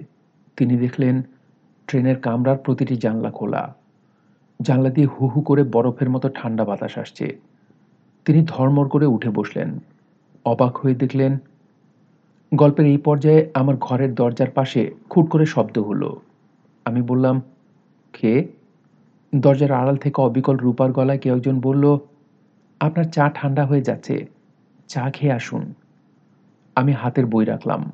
পাশের ঘরে গেলাম। সেখানে সত্যি সত্যি পিরিচে ঢাকা চা। আমি চায়ের কাপ হাতে নিয়ে শোবার ঘরে ঢুকলাম। চায় চুমুক দিলাম।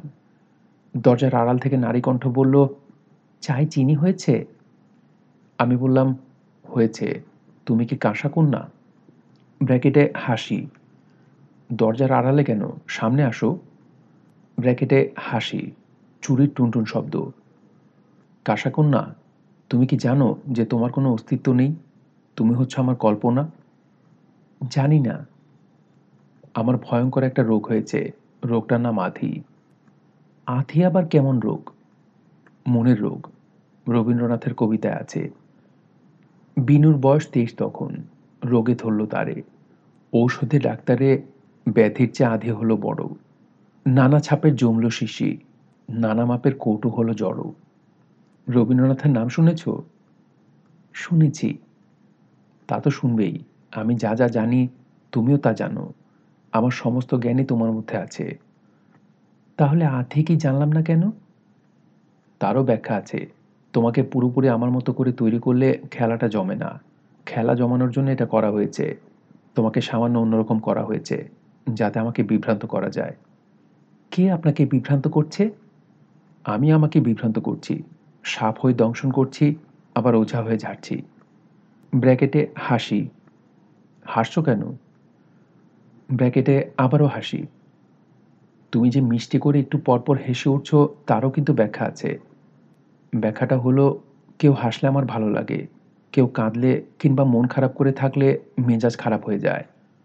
তখন ইচ্ছা করে যে কাঁদছে তাকে আরও কাঁদিয়ে দিই। আমি এরকম কেন হয়েছি, শুনতে চাও? চাই। আমি বড় হয়েছি কান্নার শব্দে। আমার মা নানাবিধ দুঃখ কষ্টে সবসময় কাঁদতেন। আমার দু বোন কাঁদত। যখন বাবা নেশা করতেন, তিনিও হো হো শব্দ করে কাঁদতেন। আমাদের বাড়িটা ছিল কান্নার বাড়ি। সেই বাড়িতে একজন শুধু হাসত। সে কে? আমার মেজ বোন। সে সব কিছুতেই হাসত। আমার মতো? হ্যাঁ তোমার মতো। মেজ বোনের বয়স যখন দশ বছর তখন সে বাবার উপর রাগ করে বাড়ি থেকে বের হয়ে গিয়েছিল। আর কোনোদিন ফিরেনি। সে কি? তুমি এতে চমকে উঠলে কেন? তুমি তো সবই জানো। আমি যা জানি, তুমিও তা জানো। আপনার সেই বোন এখন কোথায়? জানি না কোথায়। সে হারিয়ে গেছে। তাকে খোঁজার চেষ্টা করা হয়নি? মানুষের পক্ষে সম্ভব সব চেষ্টা করা হয়েছে। আমরা মাসের পর মাস এই ভেবে কাটিয়েছি যে সে ফিরে আসবে। আপনি খুবই উত্তেজিত হয়ে পড়েছেন। আর কথা বলবেন না। শুয়ে পড়ুন। পানি খাবেন? বরফ দেয়া ঠান্ডা পানি? হ্যাঁ খাব। আমি দরজার দিকে তাকিয়ে আছি। আমি নিশ্চিত যে আজ সে যখন দরজার আড়াল থেকে বের হবে, তখন তাকে দেখা যাবে। কল্পনা কন্যা বাস্তবে রূপ নেবে। যা ভেবেছি তাই হলো। আমি কাঁসা কন্যাকে এক ঝলক দেখলাম। সে দরজার আড়াল থেকে বের হয়ে দ্রুত পাশের ঘরে চলে গেল। সে দেখতে কেমন? রূপার মতো। আমার মস্তিষ্ক কল্পনার অচেনা কোনো মেয়েকে তৈরি করেনি। অচেনা মেয়ে তৈরি করা তার জন্য কষ্টকর হতো। সে চেনে একজনকেই তৈরি করেছে। ভাই সাহেব, আমি আমার জীবনের গল্পের কঠিন একটা সময় চলে এসেছি। আমার জীবনে দুটি বিশেষ ঘটনা এই সময় ঘটে। এক কাঁসাকন্যাকে প্রথমবার কিছুক্ষণের জন্য দেখতে পাই। দুই, আমার শ্বশুর সাহেব মারা যান। আমার শ্বশুর সাহেবের মৃত্যুর খবর অবশ্যই রাতে পাই না। খবরটা আসে পরদিন ভোরে। কোনো জামাইয়ের কাছেই তার শ্বশুরের মৃত্যু বিশেষ ঘটনা না। আমার কাছে বিশেষ ঘটনা, কারণ শ্বশুর সাহেবের মৃত্যুর পর রূপার দুই বোন বাস করার জন্য আমার বাড়িতে উঠে এলো। ওই বাড়িতে তারা থাকতে পারছিল না, ভয় পাচ্ছিল। আপনি কি অ্যাডগার অ্যালেনপোর নাম শুনেছেন? আমেরিকান কবি ও গদ্যকার। তার মূল আগ্রহ ছিল সুপার ন্যাচারালের দিকে। বিখ্যাত সব ভূতের গল্প লিখেছেন। তার অনেক গল্প নিয়ে সুন্দর সুন্দর ছবিও হয়েছে। ঢাকায় এসেছে পিট অ্যান্ড দ্য পেন্ডুলাম ওনার গল্প ঠিকঠাক পরিবেশে পড়লে ঘুম খতম, পয়সা হজম হয়ে যাবে। অদ্ভুত অদ্ভুত কায়দায় খুনের বর্ণনা তার লেখায় পাওয়া যায়। একটা খুন কীভাবে করা হয়, তার সামার এবং সাবস্টেন্স আপনাকে বলি। অসুস্থ, বৃদ্ধ একজন মানুষ। রোজ গভীর রাতে খুব সাবধানে তার ঘরের দরজা খোলা হয়। বৃদ্ধের ঘুম ভেঙে যায়। তিনি আতঙ্ক নিয়ে তাকিয়ে থাকেন। বৃদ্ধ দেখতে পান তার ঘরের দরজা সামান্য ফাঁক হলো। তিনি ভয়ে চেঁচিয়ে ওঠেন। কে? কে? কেউ জবাব দেয় না। বৃদ্ধের ভয় তুঙ্গস্পর্শী হয়। তিনি থরথর করে কাঁপতে থাকেন। এই পর্যায়ে খোলা দরজার ফাঁক দিয়ে তার চোখে ফেলা হয় লণ্ঠনের আলো। বৃদ্ধ মারা যায় চোখে হঠাৎ আলো পড়ার ভয়ে এবং অস্বাভাবিক উত্তেজনায়। অল্প যে কয়টি ভূতের গল্প আমাকে অভিভূত করেছে, এলেনপুর এই গল্প তার একটি। আমি সবচেয়ে বেশি বা সম্ভবত এই গল্পটি পড়েছি। গল্পটি আমাকে এত অভিভূত কেন করেছে তার কারণটা বলি। এই গল্প পড়ে প্রথম বুঝতে পারি মৃত্যু খুবই সহজ ব্যাপার। একটি মানুষকে খুন করার জন্যে ছুরি, কাঁচি, বন্দুক কিছুই লাগে না। কায়দা মতো সামান্য ভয় দেখাতে পারলেই হয়। তবে গল্পের মৃত্যু এবং বাস্তবের মৃত্যু একরকম নাও হতে পারে। চোখে আলো ফেলে গল্পে হয়তোবা একজনকে মারা সম্ভব। বাস্তবে কি সম্ভব? আমি ঠিক করলাম, ব্যাপারটা পরীক্ষা করে দেখব। আমি চোখে আলো ফেলবার জন্যে পাঁচ ব্যাটারির একটা টর্চ কিনলাম। আরে না না, এখনকার কথা বলছি না। সাত, আট বছর আগের কথা বলছি। আমার মধ্যে পরীক্ষা নিরীক্ষা করার প্রবণতা আছে। সায়েন্স নিয়ে পড়াশোনা করলে আমি হয়তোবা ভালো সায়েন্টিস্ট হতাম। দুঃখের ব্যাপার হলো, আমি এমন বিষয়ে পড়াশোনা করেছি যেখানে হাতে কলমে গবেষণার সুযোগ নেই। আমার পড়াশোনার বিষয় দর্শন। এই বিষয়টা এমন যে সাহায্যে ঈশ্বর আছেন, এই বিষয়ে একশো প্রমাণ দেওয়া যায়। আবার ঈশ্বর নেই, এই বিষয়ে একশো প্রমাণ দেওয়া যায়। খুব মজার ব্যাপার। শুধুমাত্র চোখে আলো ফেলে দ্য খেলাটা আমি খেলতে পারিনি। কারণ আমাদের বাড়িতে গুরুতর অসুস্থ কেউ ছিল না। গুরুতর কেন? মোটামুটি অসুস্থ কেউ নেই। এই বাড়িতে সুস্থ সবল লোকজন বাস করে। রূপার দুই বোন যখন থাকতে এলো, তখন হঠাৎ করে মনে হলো, মন্দ না। দায়েন্ট খেলা খেলা যেতে পারে। এই দুই বোন অসুস্থ না, খুবই সুস্থ, তবে মানসিকভাবে বিপর্যস্ত। বাবার মৃত্যু তারা নিতেই পারছে না। তাদের দেখে মনে হচ্ছে, তাদের জগৎ সংসার কর্পূরের মতো উড়ে গেছে। তারা এখন আর মানুষের পর্যায়ে নেই জম্বি পর্যায়ে। জম্বি চেনেন তো? জম্বি হলো মৃত মানুষ, যারা জীবিতদের মতো জীবনযাপন করে। জিন্দালাস বলতে পারেন। আমার বাড়িতে থাকতে এসে তারা খুবই বিব্রত বোধ করতে লাগল। বিশেষ করে রূপার বড় বোন সাথী। তারা তাদের নিজের বাড়িতে থাকতে পারছিল না। সেখানে নানান সমস্যা। সন্ধ্যা মিলাবার পরপরই নাকি চটি ফটফট করে কে হাঁটে। মাঝে মাঝে দরজার কাছাকাছি এসে চটির শব্দ থেমে যায়। দরজা খুললে দেখা যায় কেউ নেই। আমরা এই ঘটনাকে বলতে পারি চটি ভূতের উপদ্রব। তিন বোনের কাছে চটিভূত এত ভয়ঙ্কর কেন, তা জানতে হলে তার বাবার মৃত্যুর সময়ের কথাটা বলতে হয়। ভদ্রলোক শ্বাসকষ্ট এবং বুকের ব্যথায় ছটফট করছিলেন। মেয়েরা ছোটাছুটি করছিল, কীভাবে ডাক্তারের কাছে বাবাকে নিয়ে যাওয়া যায় সেই বুদ্ধি বের করার জন্যে। তাদের বাসার টেলিফোন কাজ করছিল না। তারা পর্যায়ক্রমে ছুটে দোতলার বারান্দায় যাচ্ছিল। সেখান থেকে কোনো রিক্সা বা বেবি ট্যাক্সি দেখা যায়। অন্য সময় সারা রাতই তাদের বাড়ির সামনে রিক্সা বা বেবি ট্যাক্সি দেখা যায়। সে রাতে কিছুই ছিল না। এমন অবস্থায় সোভান সাহেবের বুকের ব্যথা এবং শ্বাসকষ্ট হঠাৎ স্বাভাবিক হয়ে গেল। তিনি সহজ স্বাভাবিক গলায় বলল, পানি খাব, ঠান্ডা পানি। রূপা দৌড়ে পানি নিয়ে এলো। তিনি পানির গ্লাসের দিকে তাকিয়ে বিরক্ত গলায় বললেন, আধা গ্লাস পানি এনেছিস কেন? পুরো গ্লাস আন, তৃষ্ণা পেয়েছে। রূপা গ্লাস ভর্তি পানি নিয়ে এলো।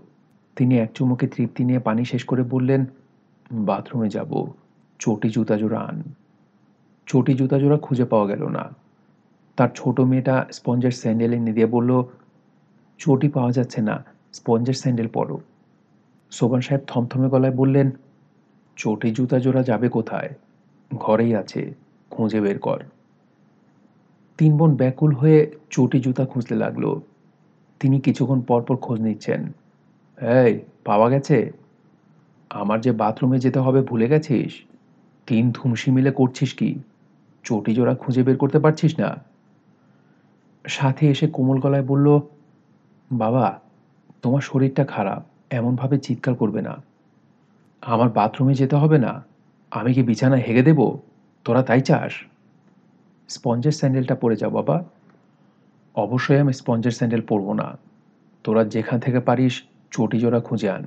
প্রয়োজনে আলাদিনের চেরাগের দত্তকে দিয়ে আমার চটি এনে দিবি। তিন ধুমসি, কাজ নেই, কর্ম নেই, শুধু গুটুর গুটুর, শুধু রং তামাশা। রং তামাশা অনেক সহ্য করেছি, আর না। এই বলে চিৎকার করতে করতে তার স্ট্রোক হলো। সেরেব্রাল স্ট্রোক সেই স্ট্রোকেই মৃত্যু। সেরেব্রাল স্ট্রোকের বাংলা জানেন? বাংলা হলো সন্ন্যাস রোগ। সন্ন্যাসীরা কি করে? তারা তাদের অতি প্রিয় বাড়ি ছেড়ে চলে যায়। আর ফিরে আসে না। সন্ন্যাস রোগে প্রাণবায়ু তার ঘর অর্থাৎ তার শরীর ছেড়ে চলে যায়, আর ফিরে আসে না। কি বলতে কি বলছি? মূল অংশে আসি। রূপার বাবা চটে চটে করতে করতে মারা গেলেন। মৃত্যুর পরপরই চটি পায় তার হাঁটা শব্দ শোনা যেতে লাগল। তিন বনি শুনল। চটর চটর শব্দ হচ্ছে। এই তিনি যাচ্ছেন বাথরুমের দিকে। এগেলেন বারান্দায়। চোটের শব্দের সঙ্গে তার খুব খুব কাশিও কয়েকবার শোনা গেল। ভয় এবং তীব্র আতঙ্কে তিন বনি জমে গেল। মৃত্যু শোকের বদলে তাদের গ্রাস করল তীব্র ভয়। আপনি কি বুঝতে পারছেন চটি শব্দ শোনার পেছনে কাজ করছে মানসিক অবসাদ এবং তীব্র ঘোর? মানুষের আত্মা ব্র্যাকেটে যদি থেকে থাকে, নিশ্চয় চটি পায়ে হাঁটাহাঁটি করবে না।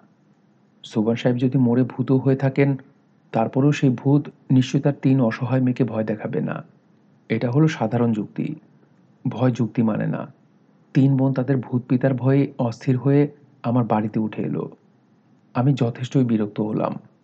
একা থেকে আমার অভ্যাস।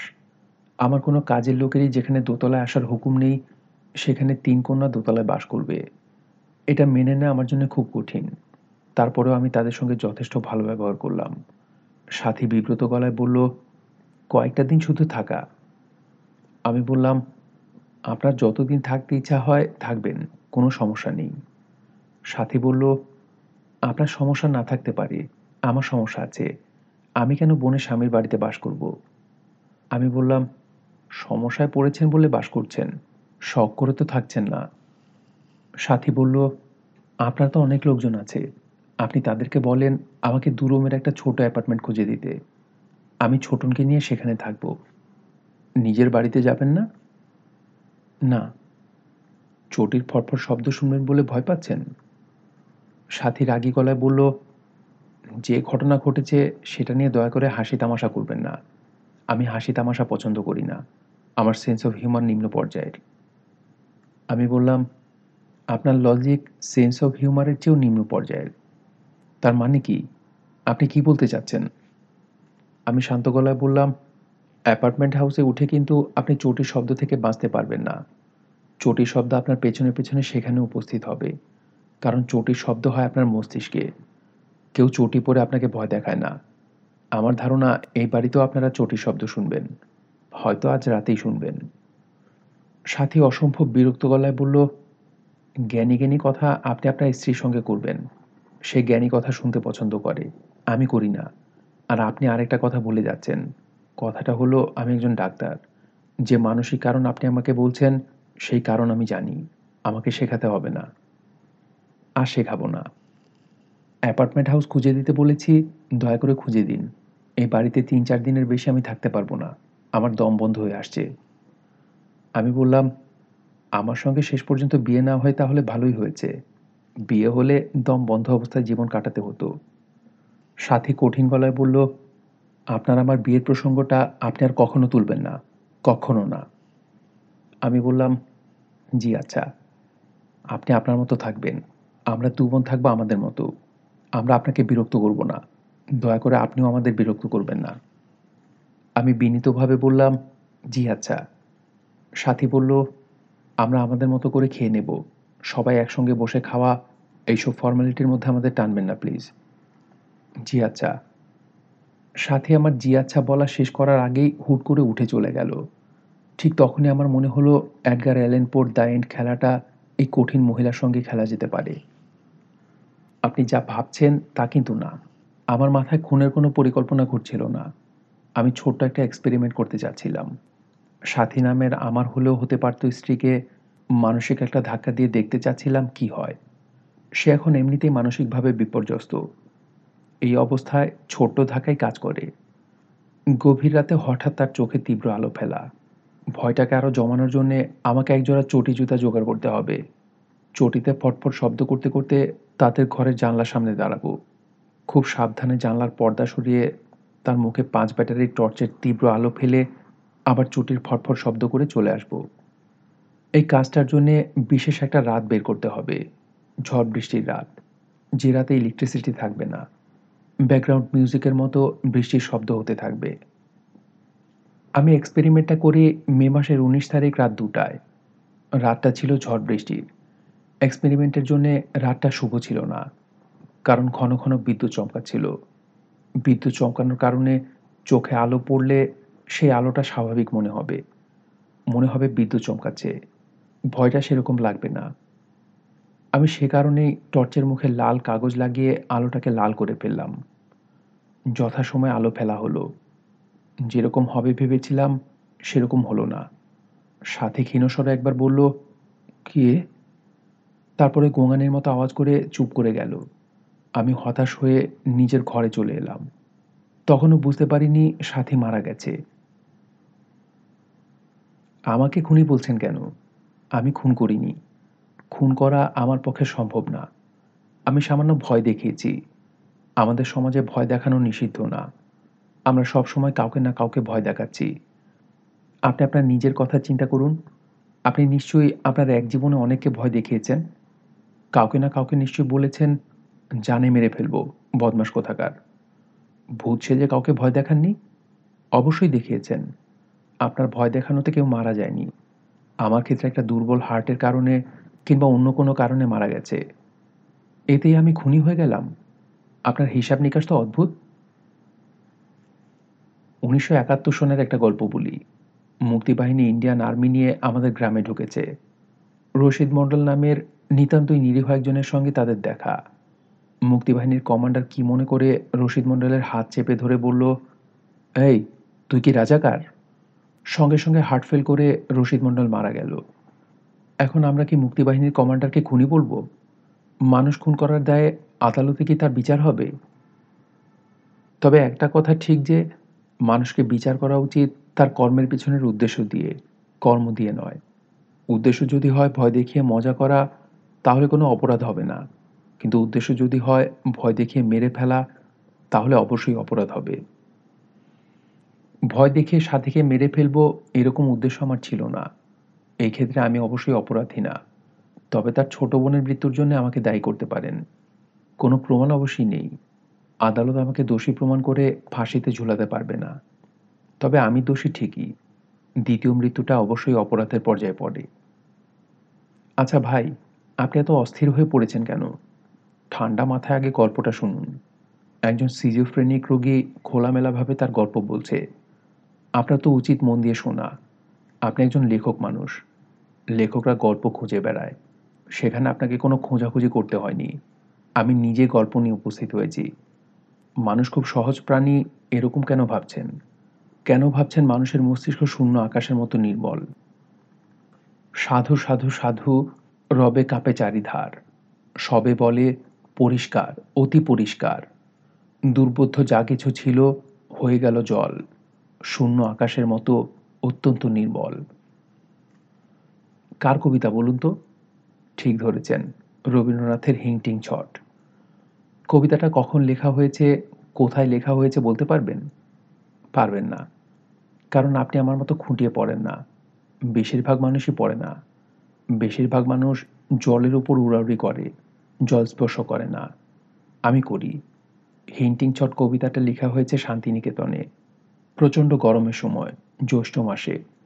বাইরের উত্তাপ তার কবিতাতেও চলে এসেছে। গ্রীষ্মতাপে উষ্মা বাড়ে ভারী উগ্রমূর্তি। গায়ে কালো মোটা মোটা ছাঁটা ছোটা কুর্তি। দেখেছেন আমি কত মন দিয়ে পড়ি? মন দিয়ে যেমন পড়ি, জীবনটাকেও সেরকম মন দিয়ে দেখার চেষ্টা করি।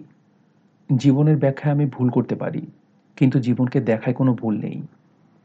আপনারা মানুষের মাথার ভেতরের আলোকিত করিডোরগুলি জানেন। কিন্তু অন্ধকার করিডোরগুলি জানেন না, জানতে চানও না। আমি জানতে চাই। গল্পে ফিরে যাই। পৃথিবীতে তিন রকম বাড়ি আছে। সাধারণ বাড়ি, যেখানে লোকজন কখনো হাসে, কখনো কাঁদে। কান্না বাড়ি, যেখানে সবসময় কেউ না কেউ কাঁদছে। হাসি বাড়ি, যেখানে কেউ না কেউ সবসময় হাসছে। সাথীর মৃত্যুর পর আমার বাড়িটা হয়ে গেল কান্না বাড়ি। দুই বোন সবসময় কাঁদছে। আমি গভীর আগ্রহ নিয়ে তাদের কান্না দেখতে লাগলাম। অনেক কিছু লক্ষ্য করলাম, যা আগে লক্ষ্য করিনি। যেমন, দীর্ঘস্থায়ী কান্না যখন চলে, তখন একসময় চোখের পানি শুকিয়ে যায়। শুরু হয় অশ্রুশূন্য কান্না। আবার চোখে পানি আসে ত্রিশ থেকে চল্লিশ মিনিটের মাথায়। কি বললেন? সাথীর মৃত্যুর ব্যাপারে আমাকে কেউ সন্দেহ করেছে কি না না তো, সন্দেহ কেন করবে? তাছাড়া আমি তো রূপা এবং তার ছোট বোনকে বলেছি যে আমি জানলা দিয়ে সাথীর মুখে টর্চের আলো ফেলেছি। আমি সত্য গোপন করিনি, তবে পূর্ণ সত্য বলিনি।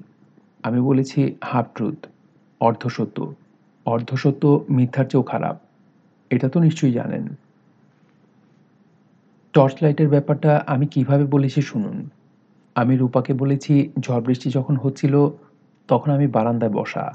আকাশে বিজলি চমকাচ্ছে। তাই দেখছি। হঠাৎ শুনলাম তোমার আপা বলছে, কে কে? কথা শুনে মনে হলো ভয় পেয়েছে। ব্যাপার কি দেখার জন্য আমি টর্চ লাইট নিয়ে গেলাম। জানলা দিয়ে টর্চ পেলাম। দেখি কিছু না। তিনি তার ছোট বোনকে জড়িয়ে ধরে ঘুমোচ্ছেন। আমি চলে এসেছি। তখন যদি জানতাম এমন ভয়ঙ্কর কিছু ঘটে গেছে, তাহলে দেখলেন, সত্যি কথাকে সামান্য এদিক ওদিক করলে কি হয়? সত্যিকে এদিক ওদিক করলে বিরাট উলটপালট হয়ে যায়।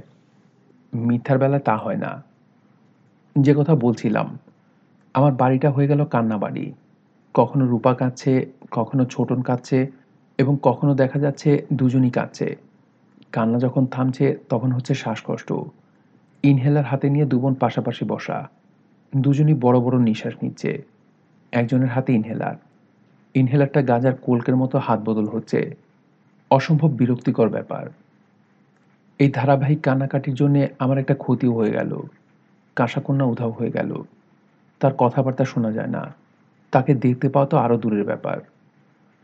কাঁসাকন্যার গলার শব্দ শোনার জন্যে আমি অনেক চেষ্টা চালালাম। দীর্ঘ সময় ছাদে বই নিয়ে বসে রইলাম। সারাক্ষণ অপেক্ষা করলাম, এই বুঝি কাচের চুরির টুনটুন শব্দ শুনব। কাঁসাকন্যা বলে উঠবে, এখানে একা একা কি করেন? কাঁসাকন্যার সঙ্গে কথা বলার তীব্র বাসনা আমার মধ্যে তৈরি হলো। তাকে আমার অনেক কিছু জিজ্ঞেস করার আছে। তার মধ্যে একটি হলো, সাথীর মৃত্যু সে কীভাবে দেখছে? আমি জানি তাকে জিজ্ঞেস করার অর্থ নিজেকে জিজ্ঞেস করা। সে জবাব যা দেবে তা আমারই জবাব। সেই জবাবও আমার জানা দরকার। আমি কথা বলতে চাই আমার সাবকনসিয়াস মনের সঙ্গে। সেটা তো এমনিতে সম্ভব না।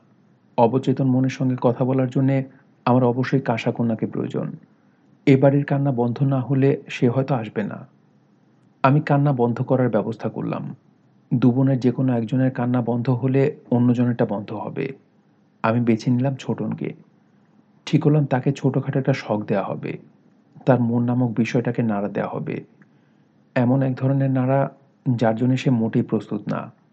সে পুরোপুরি হক চুকিয়ে যাবে। মাথা যাবে এলোমেলো হয়ে। আমি এক সন্ধ্যায় তাকে ছাদে ডেকে পাঠালাম। সে ছাদে উঠে এলো। তার মুখ বিষণ্ন চোখ লাল। বোঝাই যাচ্ছে ছাদে উঠে আসার আগে আগে সে চোখ মুছেছে। আমি কোমল গলায় বললাম, কেমন আছো ছোটন? ভালো আছি। এটা কি ভালো থাকার নমুনা? চোখে এখনও পানি। ছোটন কাঁদো কাঁদো গলায় বলল, দুলা ভাই, আমি ভালো নেই। আমার মরে যেতে ইচ্ছা করছে।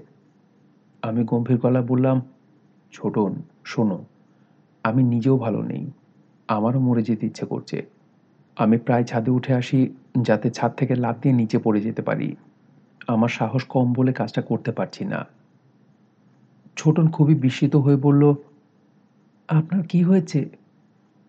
আমি বললাম, আমার কি হয়েছে আমি তোমাকে বলছি। তার আগে তোমাকে একটা প্রশ্ন করি। তুমি কি জানো আমি ভয়ঙ্কর একজন মানুষ? না তো। আমার যে মাথা খারাপ, এটা তুমি জানো না? তোমার আপা তোমাকে কিছু বলেনি? আপনার মাথা খারাপ এটা বলেনি আপনি মাঝে মাঝে অদ্ভুত অদ্ভুত কাজ করেন, এটা বলেছে। তোমাকে বলেনি সে আমাকে সাইকিয়াট্রিস্টের কাছে নিয়ে গিয়েছিল? হ্যাঁ বলেছে। কোনো ভালো মানুষকে নিশ্চয়ই কেউ সাইকিয়াট্রিস্টের কাছে নিয়ে যায় না। আপনি সামান্য এক্সেন্ট্রিক। আপা অল্পতেই ভয় পায় বলে আপনাকে নিয়ে গেছে। মানুষ হিসেবে আপনি স্বাভাবিক। ছোটন, তুমি ভুল করছ। মানুষ হিসেবে আমি মোটেই স্বাভাবিক না। আমার মাথায় অনেক এলোমেলো ব্যাপার আছে, যা তুমি বা তোমার আপা কেউই জানে না। ব্র্যাকেটে, ভাই, লক্ষ্য করছেন? আমি যে সত্যি কথা বলছি, এই সত্যের মাঝে ছোট ছোট মিথ্যা ঢোকাবো। সত্য হলো স্বর্ণ আর মিথ্যা হলো খাদ। সত্যের সঙ্গে মিথ্যা মেশানোয় সত্য হবে কঠিন এবং ঝলমলে। আমি যে ছোটনকে নাড়া দিতে শুরু করেছি, এটা বুঝতে পারছেন?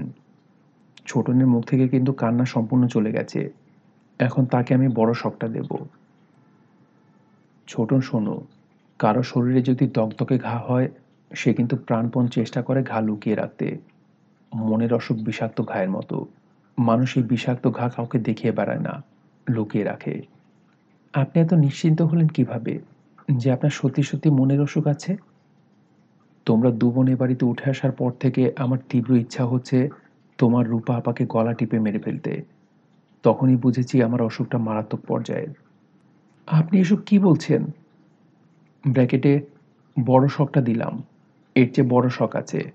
সেটা এখনই দেওয়া হবে। প্রথম শখটা সামলানোর আগেই দেওয়া হবে। কামারের দোকানে কামারকে লোহার কাজ করতে দেখেছেন? কামার কি করে?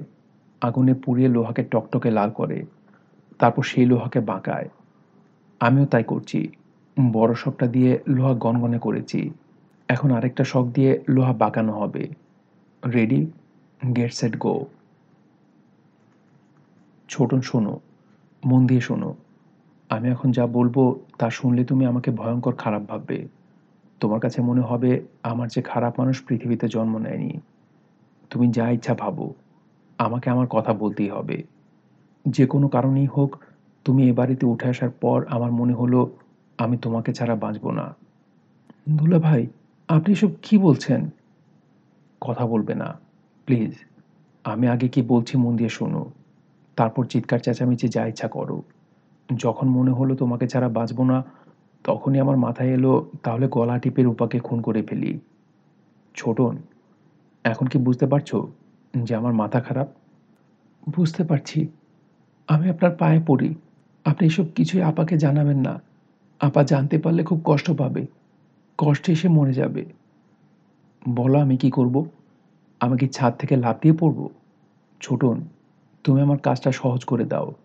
আমি রেলিংয়ের উপর দাঁড়াচ্ছি। তুমি ধাক্কা দিয়ে আমাকে নিচে ফেলে দাও। আমার পক্ষে নিজে নিজে লাভ দেওয়া সম্ভব না।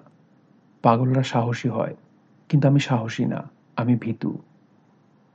বলতে বলতে আমি টলমল ভঙ্গিতে রেলিংয়ে উঠে দাঁড়ালাম।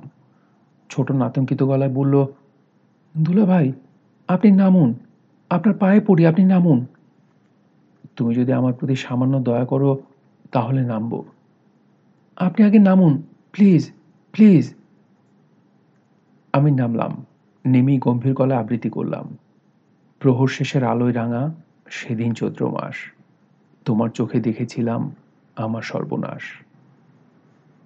ছোটন ছলো ছলো চোখে আমার দিকে তাকিয়ে আছে। তার চোখের এই অশ্রুর ধরন অন্য।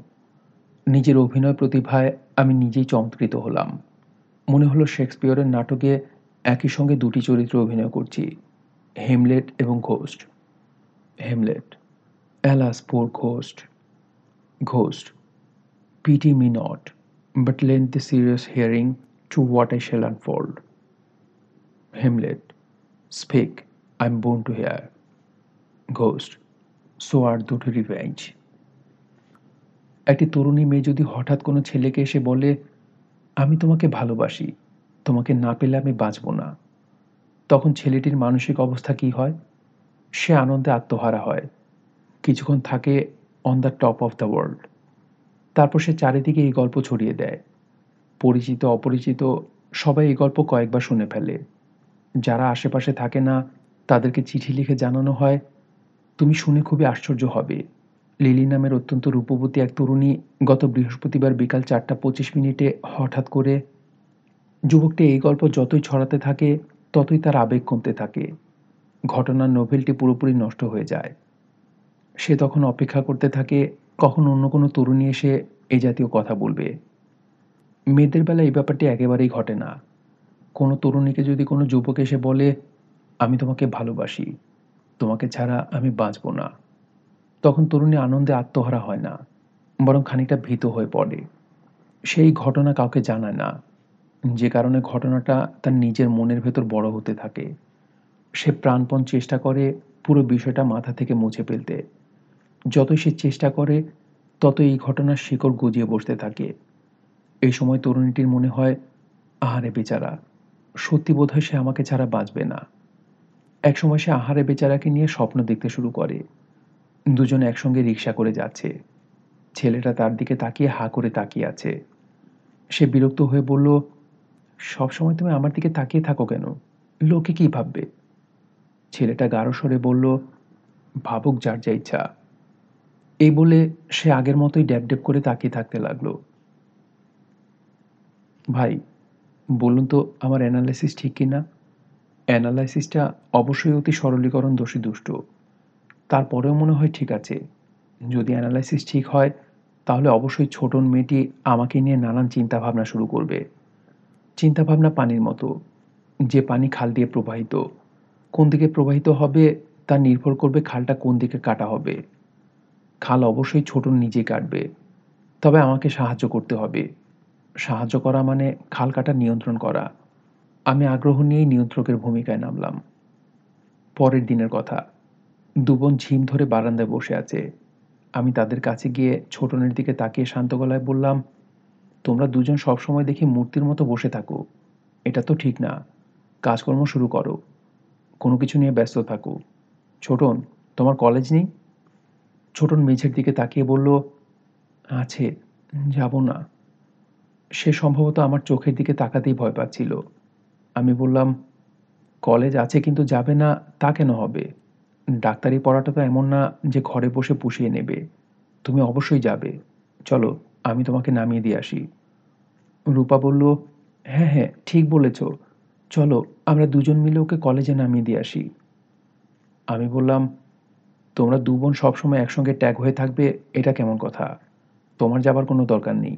তুমি থাকো, আমি নামিয়ে দিয়ে আসি। রূপা বলল, ঠিক আছে, এটাই ভালো। তুমিই নামিয়ে দিয়ে আসো। ছোটন ভীত গলায় বলল, না, আপা, না, আমি যাব না। রূপা বলল, তুই অবশ্যই যাবি। আমি ছোটনকে কলেজে নামিয়ে দিতে গেলাম। আমার অতিরিক্ত আগ্রহের কারণে ছোটন খুবই চিন্তিত হয়ে পড়ল। আমি নিশ্চিত সে কলেজে যাবার পথে আমি তার সঙ্গে কি আচরণ করব তা নিয়ে তার দুশ্চিন্তা। কি করবে মানুষটা? চট করে হাত ধরে ফেলবে? তার দিকে ঘেসে আসবে? গায়ের সঙ্গে গাল লাগিয়ে বসার চেষ্টা করতে করতে গদগদ গলায় প্রেমের কথা বলার চেষ্টা করবে। ছোটন যা ভাবছে সেরকম কোনো কিছুই করা যাবে না। উদ্ভট কিছু করা যাবে না। মেয়েরা প্রেমিকের উদ্ভট আচরণ পছন্দ করে না। অন্যদের কাছ থেকে উদ্ভট আচরণ আশাও করে না পছন্দ করে না। আমি গাড়িতে ড্রাইভারের পাশে বসলাম। পেছনের সিটে ছোটনের সঙ্গে বসলাম না। গাড়িতে সারা পথে একটিও কথা বললাম না। একবারও পেছন ফিরে তাকালাম না। ছোটন গাড়ি থেকে নেমে আমার জানলার পাশে ঝুঁকে এসে ভয় পাওয়া গলায় বলল, আমি যাই। আমি ছোটনের দিকে না তাকিয়ে বললাম, আমি বুঝতে পারছি আমার অদ্ভুত কথাবার্তায় তোমার খুব মন খারাপ হয়েছে। তোমার চেয়ে একশো গুণ মন খারাপ হয়েছে আমার। তুমি কিছু মনে করো না। আমি ঠিক করেছি, যে অপরাধ করেছি, তার জন্য আমি নিজেকে শাস্তি দেব। ছোটন বলল, কি শাস্তি? আমি ছোট্ট করে নিঃশ্বাস ফেলে বললাম সেটা তোমার জানার দরকার নেই। ছোটনকে দেখে মনে হলো সে স্বস্তির নিঃশ্বাস ফেলেছে। তবে আমি জানি, এই স্বস্তি সাময়িক। কিছুক্ষণের মধ্যে তার মধ্যে জন্ম নেবে হতাশা এবং দুঃখবোধ। কীরকম দুঃখবোধ ব্যাখ্যা করি? মনে করুন সাত আট বছরের একটি শিশু হঠাৎ রাস্তায় তার খুব পছন্দের খেলনা কুড়িয়ে পেয়েছে। খেলনাটা হাতে নিতে তার খুব ইচ্ছা করছে, কিন্তু সাহস করে নিতে পারছে না। অন্যের খেলনা কেন সে নিবে? তারপরে সে ঠিক করল সে খেলনাটা বাড়িতে নিয়ে যাবে না, শুধু হাতে নিয়ে একটু দেখবে। এই ভেবে যেই সে খেলনাটার দিকে তাকালো, সে দেখল খেলনাটা নেই। এরকম কিছু যদি ঘটে, তাহলে শিশুটির মনে যে দুঃখবোধ তৈরি হবে, ছোটনের মনেও ঠিক একই রকম দুঃখবোধ তৈরি হয়েছে। আমি সেই দুঃখবোধকে ব্যবহার করে এগোবো। কেন এরকম করছি? আমি এক ধরনের খেলা খেলছি। খেলার মধ্যে সবচেয়ে আনন্দময় খেলা হলো মনের খেলা। এই খেলা সবাই খেলতে পারে না। কেউ কেউ পারে। যারা পারে, তারা এই খেলা খেলে খুব আনন্দ পায়। আমি পারি। সে রাতে আমরা তিনজন খেতে বসেছি। আমি প্লেটে ভাত নিলাম। ইলিশ মাছ ভাজার প্লেটটা কাছে টেনেই হাত গুটিয়ে নিয়ে বললাম, আমি খাব না। রূপা বলল, কেন? খিদে হয়নি? আমি বললাম, খিদে হয়েছে, কিন্তু আমি খাব না। না খেয়ে নিজেকে কষ্ট দেব। আমি বললাম, আমি পাপ করেছি। পাপের শাস্তি দেওয়ার কেউ নেই। আমাকেই শাস্তিটা দিতে হবে। রূপা বলল, কি পাপ করেছ? আমি বললাম, সেটা তোমার জানার দরকার নেই। পরের দুদিন এবং দুই রাত্রি সর্বমোট আটচল্লিশ ঘণ্টা আমি পানি ছাড়া কিছুই খেলাম না। রূপা এবং ছোটন হতভম্ব হয়ে গেল। আটচল্লিশ ঘণ্টা পার হবার পর ছোটনের সঙ্গে আমার কিছু কথাবার্তা হলো। ছোটন এসে বলল দুলা ভাই আপনি যদি অনশন ভঙ্গ করেন তাহলে আপনি যা বলবেন আমি তাই শুনব। আমার নিজের স্বার্থে আমি এটা বলছি না। আপার মুখের দিকে তাকিয়ে বলছি, আপনি লক্ষ্য করছেন না যে আপা পাগলের মতো হয়ে যাচ্ছে। সে কিছুই খেতে পারছে না। যা খাচ্ছে বমি করে দিচ্ছে। সে যে আপনাকে কতটা ভালোবাসে তা আপনি জানেন না। কারণ অন্যের ভালোবাসা বোঝার ক্ষমতা আপনার নেই। আপার একটা ডায়েরি আছে, ডায়েরিটা পড়ে দেখবেন। আমি ছোটনের কথা থামিয়ে দিয়ে গম্ভীর গলায় বললাম, আমি অনশন ভঙ্গ করলে তুমি আমার যে কোনো কথা শুনবে? হ্যাঁ। অন্যায় কথাও শুনবে? হ্যাঁ। ভয়ঙ্কর অন্যায় কথাও শুনবে? হ্যাঁ। বেশ, রাতে তোমাদের দু বোনের সঙ্গে একসঙ্গে খেতে বসবো।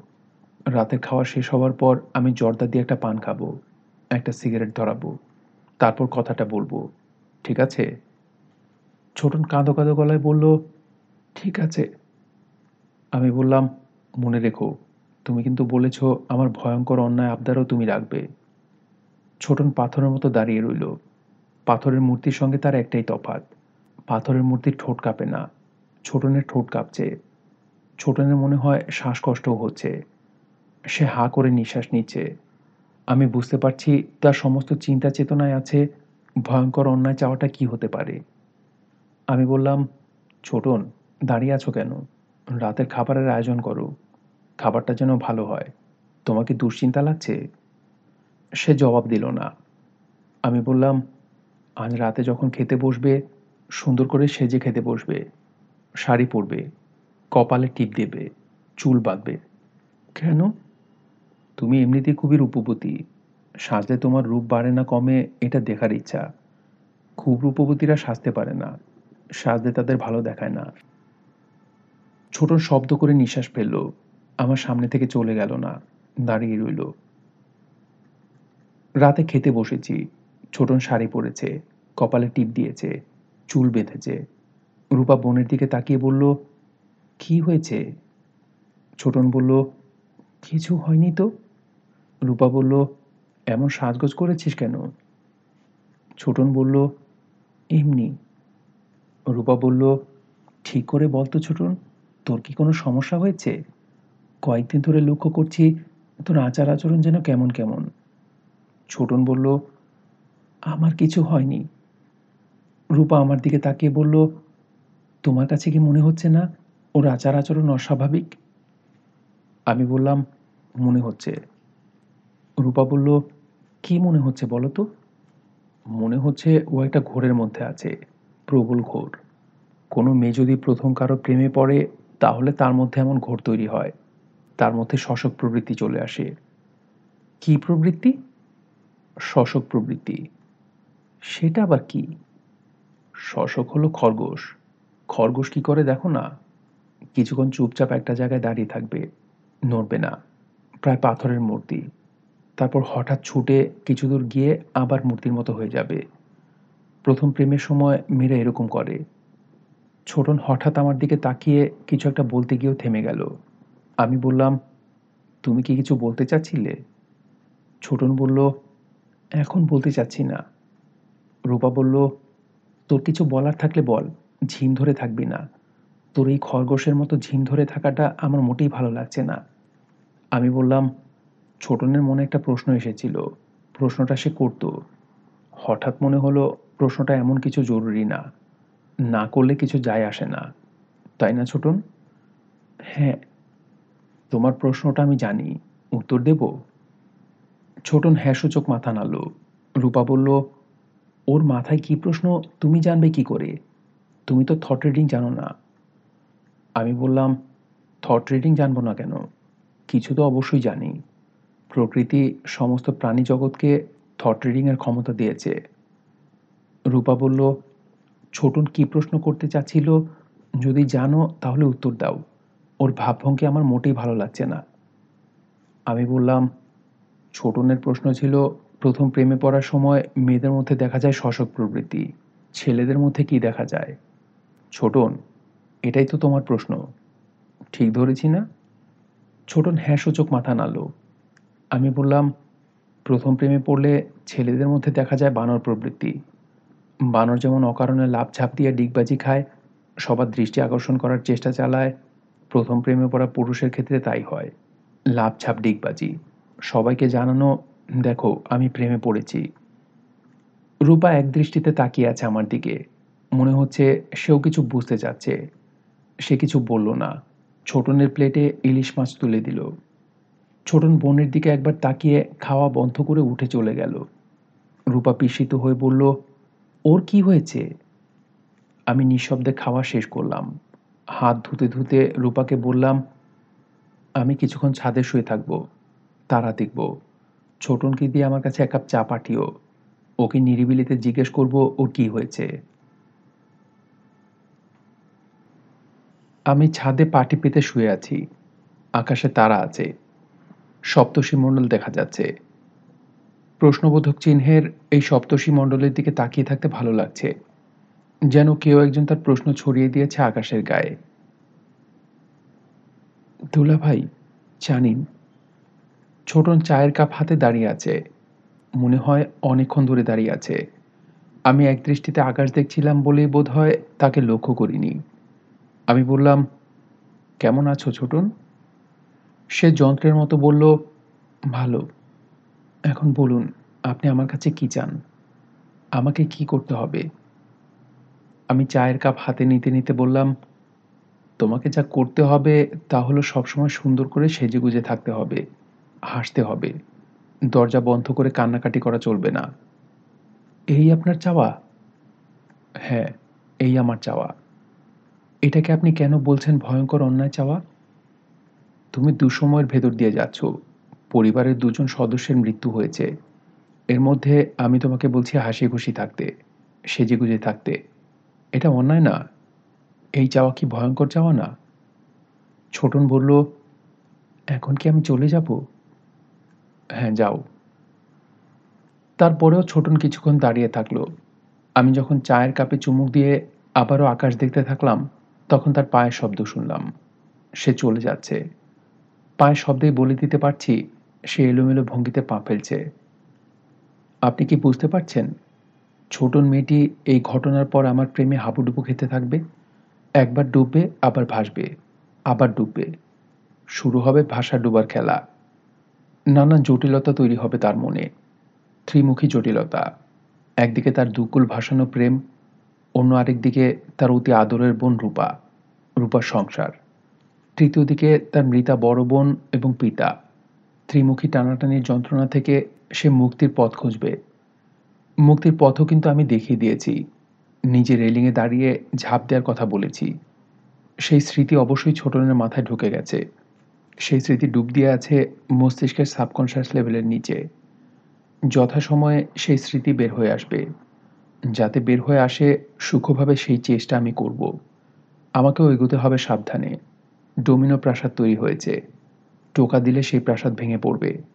কোন দিকে ভাঙবে তা নির্ভর করবে টোকাটা কোথায় দেওয়া হবে তার উপর। অনেকদিন পর সেই রাতে কাঁসাকন্যার দেখা পেলাম। আমি আকাশের তারা দেখছি। সে মিষ্টি গলায় বলল, কি দেখছেন? আমি বললাম, তারা দেখছি। সে হাসল। আমি বললাম, হাসছো কেন? কাঁসাকন্যা বলল, ছোটন বেচারির আশাভঙ্গ দেখে মজা পেয়ে হাসছি। বেচারি ভয়ঙ্কর কিছু আশা করেছিল। রবীন্দ্রনাথের বিখ্যাত গান আছে না? আমার সকল নিয়ে বসে আছি সর্বনাশের আশায়। গান কি তুমি জানো? কেন জানব না? আমি পৃথিবীর সব গান জানি, সব সুর জানি। বেশ, তাহলে গানটা গাও। এটা না, অন্য একটা গান শোনাই। তুমি তারা দেখতে থাকো, আমি গান গাইতে থাকি। আমাকে তুমি আপনি করে বলতে। আজ হঠাৎ তুমি করে বলছো কেন? আমরা অনেক কাছাকাছি চলে এসেছি তো। এই জন্যেই তুমি করে বলছি। আরও যখন কাছাকাছি আসব, তখন তুমিও বলব না। কিছুই বলব না। আরও কাছাকাছি আসার সুযোগ কি আছে? অবশ্যই আছে। যখন কেউ থাকবে না, যখন শুধু তুমি আর আমি থাকব, তখন। রূপা কোথায় যাবে? কাশাকন্যা বলল, এত কথা বলতে ভালো লাগছে না। এখন গান শোনো। কাশাকন্যা গান শুরু করল। আহারে, কি মধুর কিন্নর কণ্ঠ। আমি তাকিয়ে আছি, গান হচ্ছে। আকাশের তারারা ধীরে ধীরে নিচে নেমে আসছে। তাদের আলো নরম হয়ে চোখের ভেতরে ঢুকে যাচ্ছে। কাশাকন্যা গান গাইছে। বধূ, কোন আলো লাগল? লাগল চোখে। বুঝি দীপ্তি রূপে ছিলে সূর্য লোকে। বধু কোন আলো লাগল চোখে? বধু কোন আলো লাগল চোখে? বধু কোন আলো লাগল চোখে? বুঝে দীপ্তি রূপে ছিলে সূর্য লোকে। ছিল মন তোমারই প্রতীক্ষা করি, যুগে যুগে দিনরাত্রি ধরি। ছিল মর্ম বেদনা ঘন অন্ধকারে, জন্ম জন্ম গেল বিরহ শোকে। জন্ম জন্ম গেল বিরহ শোকে। লক্ষ্য করেছেন কি সুন্দর লাইন? জন্ম গেল, আবার জন্ম গেল। তিনি লিখতে পারতেন, জনম জনম গেল বিরহ শোকে। সেটাও কম সুন্দর হতো না। কাজী নজরুল লিখেছেন, জনম জনম তবতরে কাঁদিব। এত সুন্দর লাইন মানুষের মাথায় আসে কি করে? মানুষ হলো অস্বাভাবিক মতো প্রাণী। সে পারে না এমন কিছু কি আছে? তার চিন্তা এবং কল্পনার বাইরে কি কিছু আছে? পেটেন্ট অফিসের সামান্য একজন ক্যারা নিয়ে মাথা চুলকাতে চুলকাতে হঠাৎ একদিন বলে বসলেন, আলোর গতি বিষয়টা তো গোলমেলে। গোলমালটা ঠিক করা দরকার।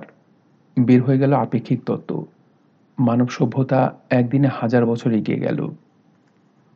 আমরা খুবই এলোমেলো পৃথিবীতে বাস করি।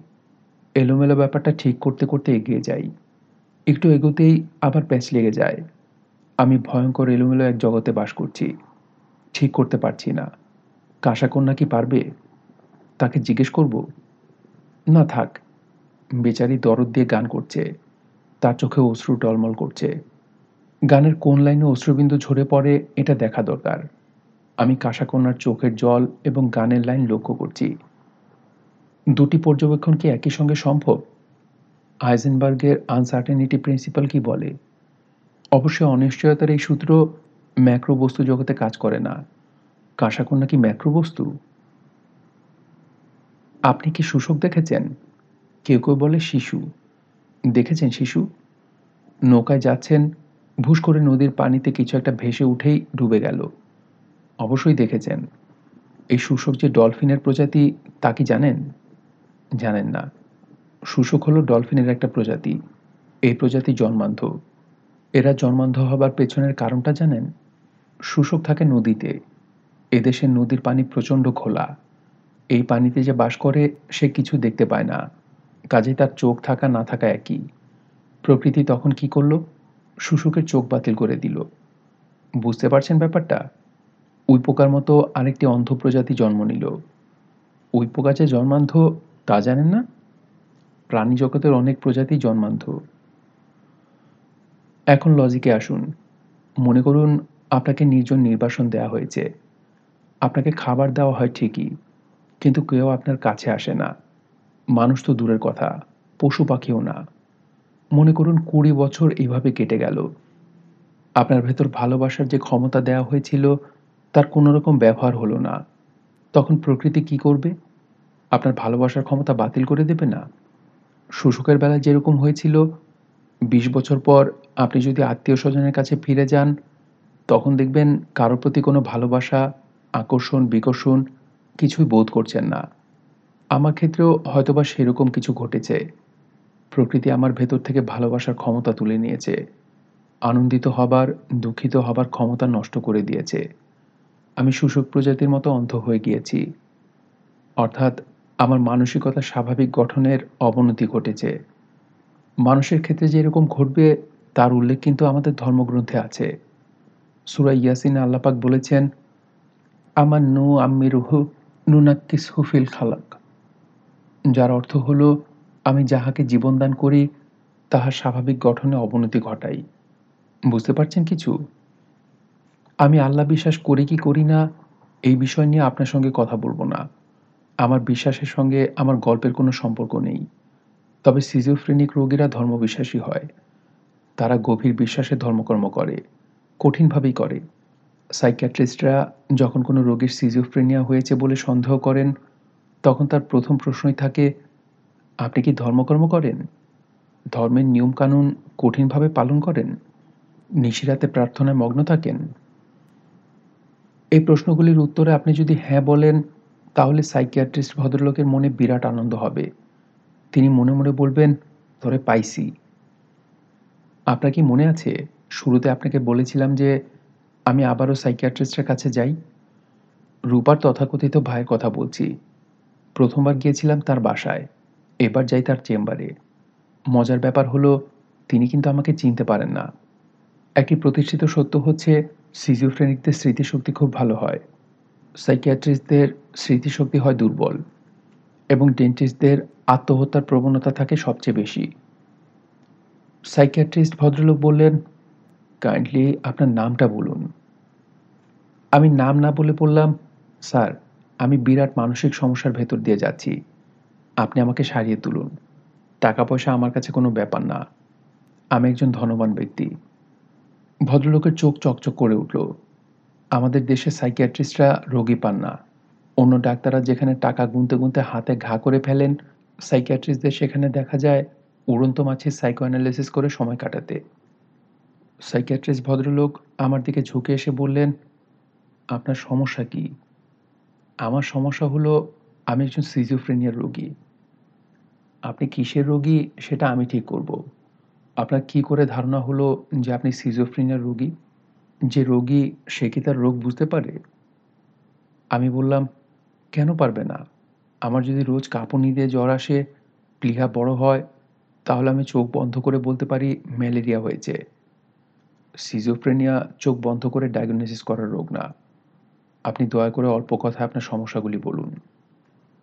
অল্প কথায় বলব হ্যাঁ অল্প কথায় বলুন। আপনি কি একা এসেছেন? সঙ্গে কাউকে নিয়ে আসেননি?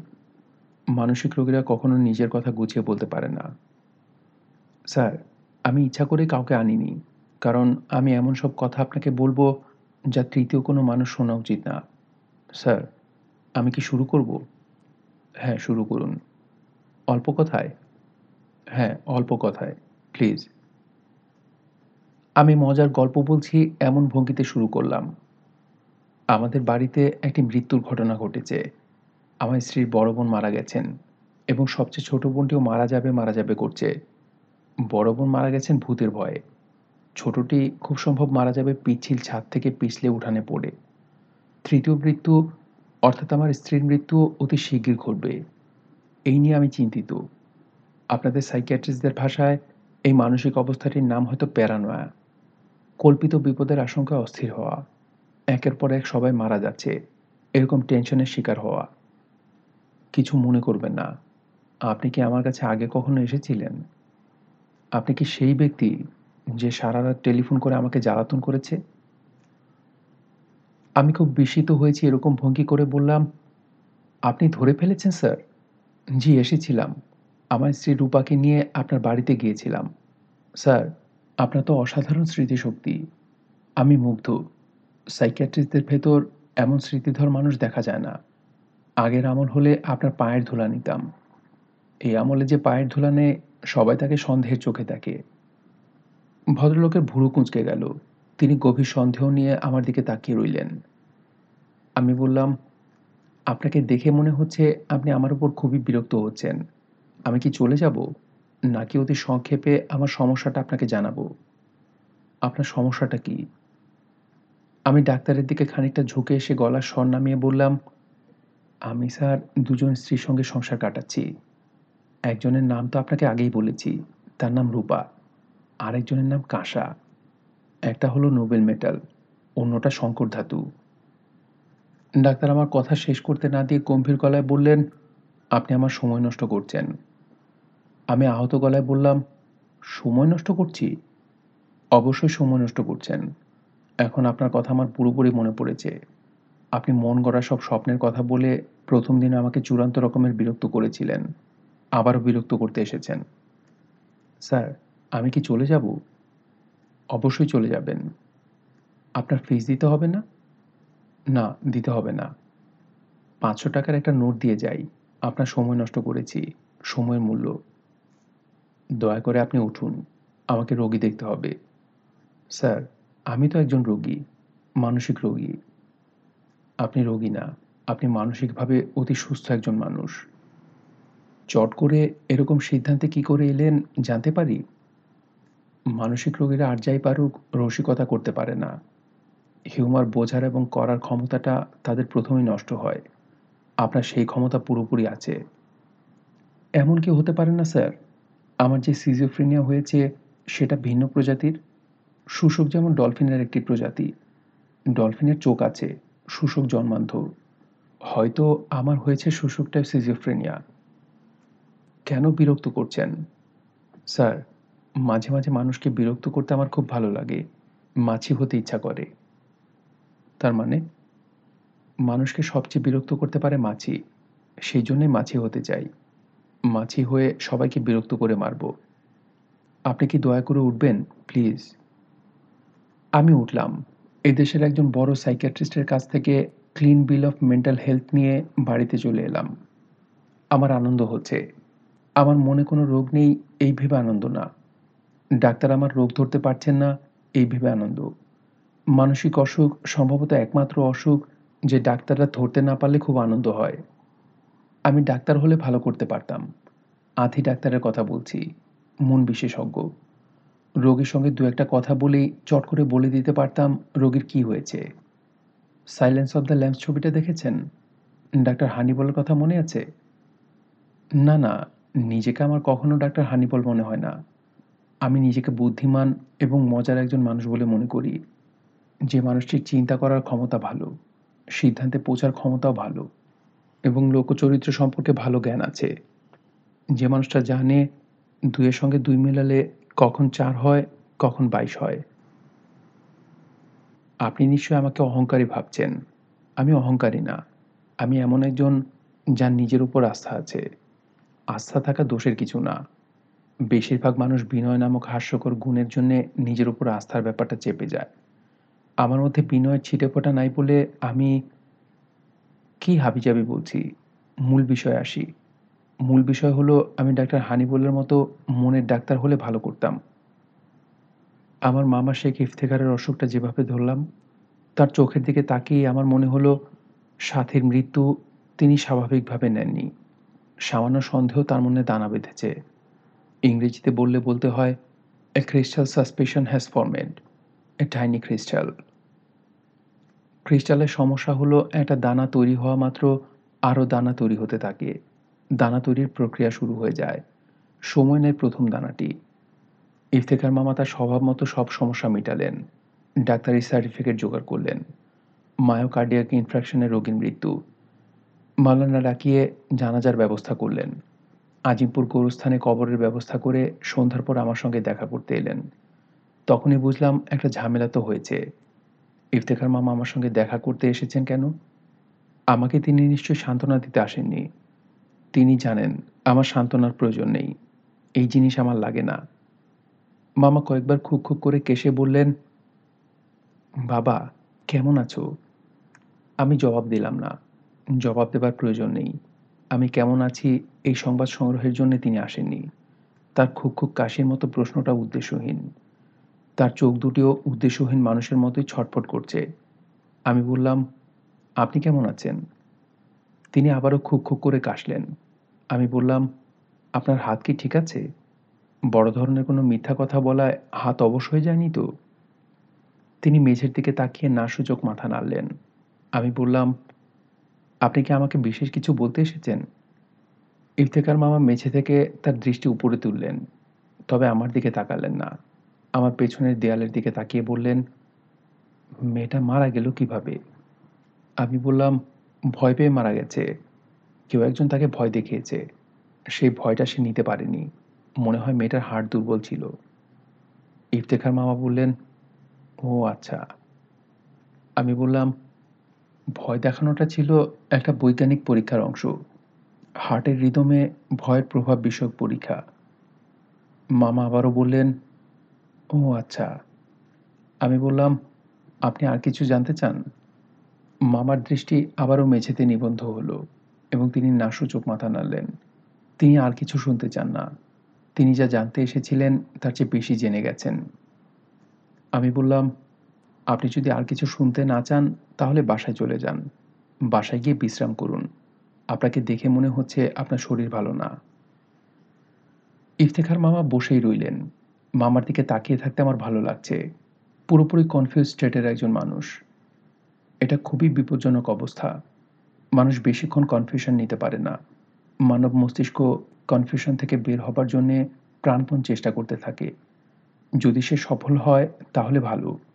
যদি সফল না হয়, তাহলে মস্তিষ্ক কনফিউশনটাকে সত্যি ধরে নিয়ে তার জগৎটা অতি দ্রুত সাজিয়ে ফেলে। তার জগৎ তখন হয়ে যায় কনফিউশনের জগৎ। A state of total confusion a state of wrong reality সে অবস্থাটা ভয়াবহ। আমি মামার দিকে ঝুঁকে এসে বললাম, মামা, বাসায় যান। তিনি বললেন আচ্ছা। কিন্তু তিনি আগের জায়গাতেই বসে রইলেন। খুব ইন্টারেস্টিং ব্যাপার। মানুষটা কনফিউশন থেকে বের হতে পারছে না। তার মস্তিষ্ক চেষ্টা চালিয়ে যাচ্ছে। মস্তিষ্ক চেষ্টা যে চালাচ্ছে, তা বোঝা যাচ্ছে মামার দ্রুত শ্বাস নেওয়া দেখে। তার হার্ট অতি দ্রুত পাম্প করছে। গ্যালন গ্যালন রক্ত চলে যাচ্ছে মস্তিষ্কে। অক্সিজেনে ভরপুর ধমনির বিশুদ্ধ রক্ত। মস্তিষ্ক অতিরিক্ত পরিশ্রম করছে। তার অতিরিক্ত খাদ্য দরকার। তার প্রয়োজন বিশুদ্ধ অক্সিজেন। জগৎ দুরকমের। বস্তু জগৎ। যে জগতে পদার্থবিদ্যার সূত্রগুলি কাজ করে, যেখানে আলোর গতি নির্দিষ্ট, কখনো এর বেশি হতে পারবে না। আরেকটি হলো মনের জগৎ। ব্র্যাকেটে, আসলে মস্তিষ্কের জগৎ, মন বাস করে মস্তিষ্কে। এই জগতে সম্ভবত পদার্থবিদ্যার নিয়মকানুন কার্যকর না। আমি ঢাকায় বসে তৎক্ষণাৎ কল্পনায় নিউ ইয়র্কে চলে যেতে পারি। আলো যে গতিতে চলে, তার চেয়ে অনেক দ্রুত গতিতে যাই। আমরা সময়ের বাধাকে অগ্রাহ্য করতে পারি। টাইম মেশিনের গল্পের মতো অতীতেও যেতে পারি। মধ্যবয়সেও ফিরে যেতে পারি যেতে পারি শৈশবে। তবে দুটো জগতই পদার্থবিদ্যার কজ এবং ইফেক্ট মেনে চলে।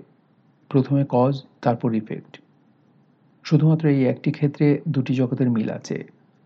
ছোটনের মনের জগতের ভবিষ্যৎ নির্ধারণ করার জন্যে কজ সৃষ্টি করে আমি বসে রইলাম। যথাসময়ে ইফেক্ট দেখব, এই বিষয়ে মোটামুটি নিশ্চিত ছিলাম। এখানে কজটা ছিল তার ভেতরে তীব্র ভালোবাসাবোধ তৈরি করা, আর ইফেক্ট ছিল তীব্র শূন্যতাবোধ তৈরি করা। মানুষের মস্তিষ্ক শূন্যতা নিতে পারে না। সে যখন তীব্র শূন্যতাবোধে আক্রান্ত হয়, তখনই মুক্তির পথ দেখে। আত্মহনন হলো অনেকগুলি পথের একটি পথ। মোটামুটিভাবে ঝামেলামুক্ত পথ। দড়িতে কষ্ট করে ঝুলে পড়ে সব কষ্টের শেষ ঘটানো। দড়ি জোগাড় করে সিলিং ফ্যানে ঝোলানোটাই একমাত্র ঝামেলা। সব ঝামেলা মিটিয়ে আত্মহননের ব্যাপারটা কেউ খুব গুছিয়ে করে, আবার কেউ এলোমেলোভাবে করে। ছোটন কাজটা খুব গুছিয়ে করেছিল। অনেকেই তাড়াহুড়া করে আমি আত্মহত্যা করছি, এই জাতীয় চিঠিপত্র লেখে না। তখন পুলিশ খুব ঝামেলা করে। ছোটন তা করেনি। সে তার বোনকে সুন্দর চিঠি লিখে গেল। সেই চিঠিতে একবারও আত্মহননের মূল কারণ উল্লেখ করল না। সে লিখল, রূপা আপু, তুমি আবার রাগ করো না। আমার বেঁচে থাকতে ইচ্ছা করছে না। হয়তো আমি মানসিকভাবে অসুস্থ হয়ে পড়েছি। অসুখটা এত জটিল যে চিকিৎসা সম্ভব না। আপু, শোনো, আমার মৃত্যুতে তুমি তীব্র কষ্ট পাবে তা আমি জানি। দুলাভাইও কষ্ট পাবেন। তোমার কাছে আমার অনুরোধ, কষ্ট ভোলার ব্যাপারে তুমি দুলাভাইকে সাহায্য করবে। তোমাদের দুজনের জীবন যেন অসম্ভব সুন্দর হয়। জীবনের প্রতিটি মুহূর্ত যেন আনন্দময় হয়। এই তোমাদের প্রতি আমার আন্তরিক শুভকামনা। ছোটন, বুধবার, অক্টোবর বারো। ব্র্যাকেটে, সময় বিকাল পাঁচটা। চিঠিটা সে লিখলো বিকাল পাঁচটায়। তখন আমি রূপাকে নিয়ে ডেন্টিস্টের কাছে গিয়েছি। তার দাঁতে ব্যথা। সন্ধ্যা ছটায় ছোটন ছাদ থেকে লাফিয়ে পড়ল। এই সময় ডেন্টিস্ট রূপার তার ড্রিলিং মেশিন দিয়ে ড্রিল করছে। রূপা ভয় এবং যন্ত্রণায় চিৎকার করছে। রোমান পলন্সকি এই ঘটনা নিয়ে ছবি বানালে দৃশ্যগুলি হয়তো এরকম করে সাজাতেন। দৃশ্য এক ডেন্টিস্ট রূপাকে চেয়ারে বসালো। কাট, দৃশ্য দুই, ছোটন রেলিংয়ের ওপর উঠে দাঁড়াল। কাট দৃশ্য তিন। ডেন্টিস্ট রূপার দাঁত ড্রিল করছে। কাট দৃশ্য চার। ছোটন রেলিংয়ের উপর দাঁড়িয়ে সামান্য দুলছে। ব্যাকগ্রাউন্ডে ড্রিলিং মেশিনের শব্দ। কাট দৃশ্য পাঁচ। রূপা ব্যথায় চিৎকার করে উঠল। কাট দৃশ্য ছয়। ছোটন লাভ দিল। ভালো কথা। আপনি রোমান পন্সকে ছবি দেখেছেন? রিপালশন ছবিটা দেখতে পারেন। এই প্রতিভাবান মানুষটা যে তেরো বছর বয়সে এক বালিকাকে রেপ করেছিল, এটা জানেন? রেপিস্ট মাত্রই মানসিক রোগী, তবে প্রতিভাবানরা না, তাই না? আপনি কি কখনো সাগরে স্নান করেছেন? প্রথমে একটা বড় ঢেউ আপনার উপর দিয়ে গেল। আপনি ভয়ে এবং আতঙ্কে অস্থির হলেন। দ্বিতীয় বড় ঢেউটা যখন গেল, তখন ভয় অনেক কম, আতঙ্কও কম। অস্থিরতা নেই বললেই হয়, বরং কিছুটা আনন্দ লাগছে। পরপর দুটি বিপর্যয়কে সমুদ্রের বড় দুটো ঢেউয়ের সঙ্গে তুলনা করা যেতে পারে। প্রথম বিপর্যয় মনের উপর যে চাপ তৈরি করে, দ্বিতীয় বিপর্যয় তা আসে না। বরং প্রথম বিপর্যয় প্রবল মানসিক চাপ কমাতে সাহায্য করে। ছোটনের মৃত্যু রূপা খুব সহজভাবে গ্রহণ করল। ছোটন ছটা সাড়ে ছটার দিকে মারা যায়। আমি তার মৃত্যুর দু থেকে আড়াই ঘণ্টা পরের সিনারিও বলি। ঘড়িতে বাজছে আটটা পঁচিশ। আমি বারান্দার চেয়ারে বসে আছি। বাড়িতে পুলিশের ওসি সাহেব এসেছেন। আমার লোকজনও চলে এসেছে। ব্র্যাকেটে রহমত মিয়া, ইফতেখার মামা, জলিল সাহেব। গেটের বাইরেও অনেক লোকজন। তারা হইচই করছে। পুলিশ তাদের সরিয়ে দিচ্ছে, তারা আবারও ফিরে আসছে। আমি ঝিম ধরাভাবে বসে আছি। এমন সময় রূপা আমার কাছে এসে বলল, তুমি এত আপসেট হয়েও না। স্বাভাবিক হও। চা খাবে? চা বানিয়ে দিই? যে মেয়েটির অতি আদরের ছোট বোন দু ঘণ্টা আগে মারা গেছে, সে কি এত স্বাভাবিক আচরণ করতে পারে? অবশ্যই পারে না। রূপা পারছে কারণ সে তার সমস্ত অস্বাভাবিকতা বড় বোনের মৃত্যুতে দেখিয়ে ফেলেছে। ছোট বোনের মৃত্যু তাকে স্বাভাবিক হতে সাহায্য করছে। তবে এই স্বাভাবিকতা সাময়িক, খুবই সাময়িক। প্রবল শোকের ব্যাপারটা সে এখনও বুঝতে পারছে না। মস্তিষ্ক তাকে বুঝতে দিচ্ছে না। কারণ মস্তিষ্ক মনে করছে রূপা যখনই প্রবল শোকের ব্যাপারটা পুরোপুরি বুঝবে, তখনই মস্তিষ্ক নিজে ক্ষতিগ্রস্ত হবে। মস্তিষ্ক চেষ্টা করছে নিজেকে রক্ষা করতে। রূপা আবারও বলল, তুমি কি চা খাবে? চা বানিয়ে আনব? তোমাকে চা বানিয়ে আনতে হবে না। তুমি বসো তো আমার পাশে। রূপা কাঁদো কাঁদো গলায় বলল, তুমি এমন অসহায়ের মতো মুখ করে বসে আছো। আমার খুব খারাপ লাগছে। আমি বললাম, রূপা তুমি একটা কাজ করো। ঘুমের ওষুধ খেয়ে ঘুমিয়ে থাকো। তোমার ঘুম দরকার। রূপা বলল, আমি তোমার পাশে বসে থাকব। তোমাকে ছেড়ে আমি কোথাও যাব না। তুমি হাতটা দাও তো। আমি তোমার হাতটা একটু ধরি। আমি হাত বাড়িয়ে দিলাম। রূপা আমার হাত ধরে নিঃশ্বাস ফেলতে ফেলতে বলল, তুমি এখন আর আমাকে আগের মতো দস্তা কন্যা বলে ডাকো না কেন? এখন থেকে অবশ্যই দস্তা কন্যা ডাকবে। আমি বললাম আচ্ছা। রূপা বলল, আমি ছোটনের গোপন একটা ব্যাপার জানি। গোপন ব্যাপারটা তুমি শুনলে খুবই অবাক হবে। গোপন ব্যাপারটা কি? ছোটন তোমার প্রেমে পড়ে গিয়েছিল। আমি বুঝতে পেরেছিলাম। একবার ভেবেছিলাম তোমার সঙ্গে আলাপ করব, তোমার পরামর্শ নেব। আলাপ করনি কেন? তুমি যদি আমার বোনটাকে খারাপ ভাবো, এই জন্য আলাপ করিনি। আমি চাই না কেউ আমার বোনকে খারাপ ভাবুক। তাহলে ঠিক আছে। আমি যে তোমাকে প্রচণ্ড ভালোবাসি, তা কি তুমি জানো? জানি। কেন ভালোবাসি সেটা জানো? জানি। তাহলে আমাকে একটু বুঝিয়ে বলো তো, কেন ভালোবাসি? আমি নিজে জানি না। আমার জানতে ইচ্ছা করে। আরেকদিন বলি, আজ বাড়িতে এত বড় একটা দুর্ঘটনা ঘটলো। এই সময় ভালোবাসাবাসি নিয়ে কথা বলা ঠিক না। তুমি ঠিকই বলেছ। আচ্ছা শোনো, আমার খুব কাঁদতে ইচ্ছা করছে। আমি কাঁদতে পারছি না। কেন বলো তো? বলতে পারছি না। কান্না দেখতে তোমার ভালো লাগে না। এই জন্য আমি কাঁদছি না। আমি ঠিক করেছি, তোমার ভালো লাগে না। এমন কোনো কাজ আমি কখনো করব না। ভালো সিদ্ধান্ত নিয়েছি না? হ্যাঁ খুব ভালো সিদ্ধান্ত। এতক্ষণ ধরে আমরা কথা বলছি। তুমি কিন্তু এখনও একবারও আমাকে দস্তা কন্যা বলে ডাকনি। কেমন আছো দস্তা কন্যা? রূপা গাঢ় স্বরে বলল ভালো আছি। আমি খুব ভালো আছি। অনেক রাতে আমি ছাদে গেলাম।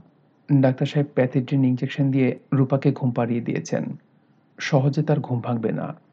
আমি দীর্ঘ সময় আকাশ দেখতে পারব। টেলিস্কোপ দিয়ে শখের অ্যাস্ট্রোনমারের আকাশ দেখা না।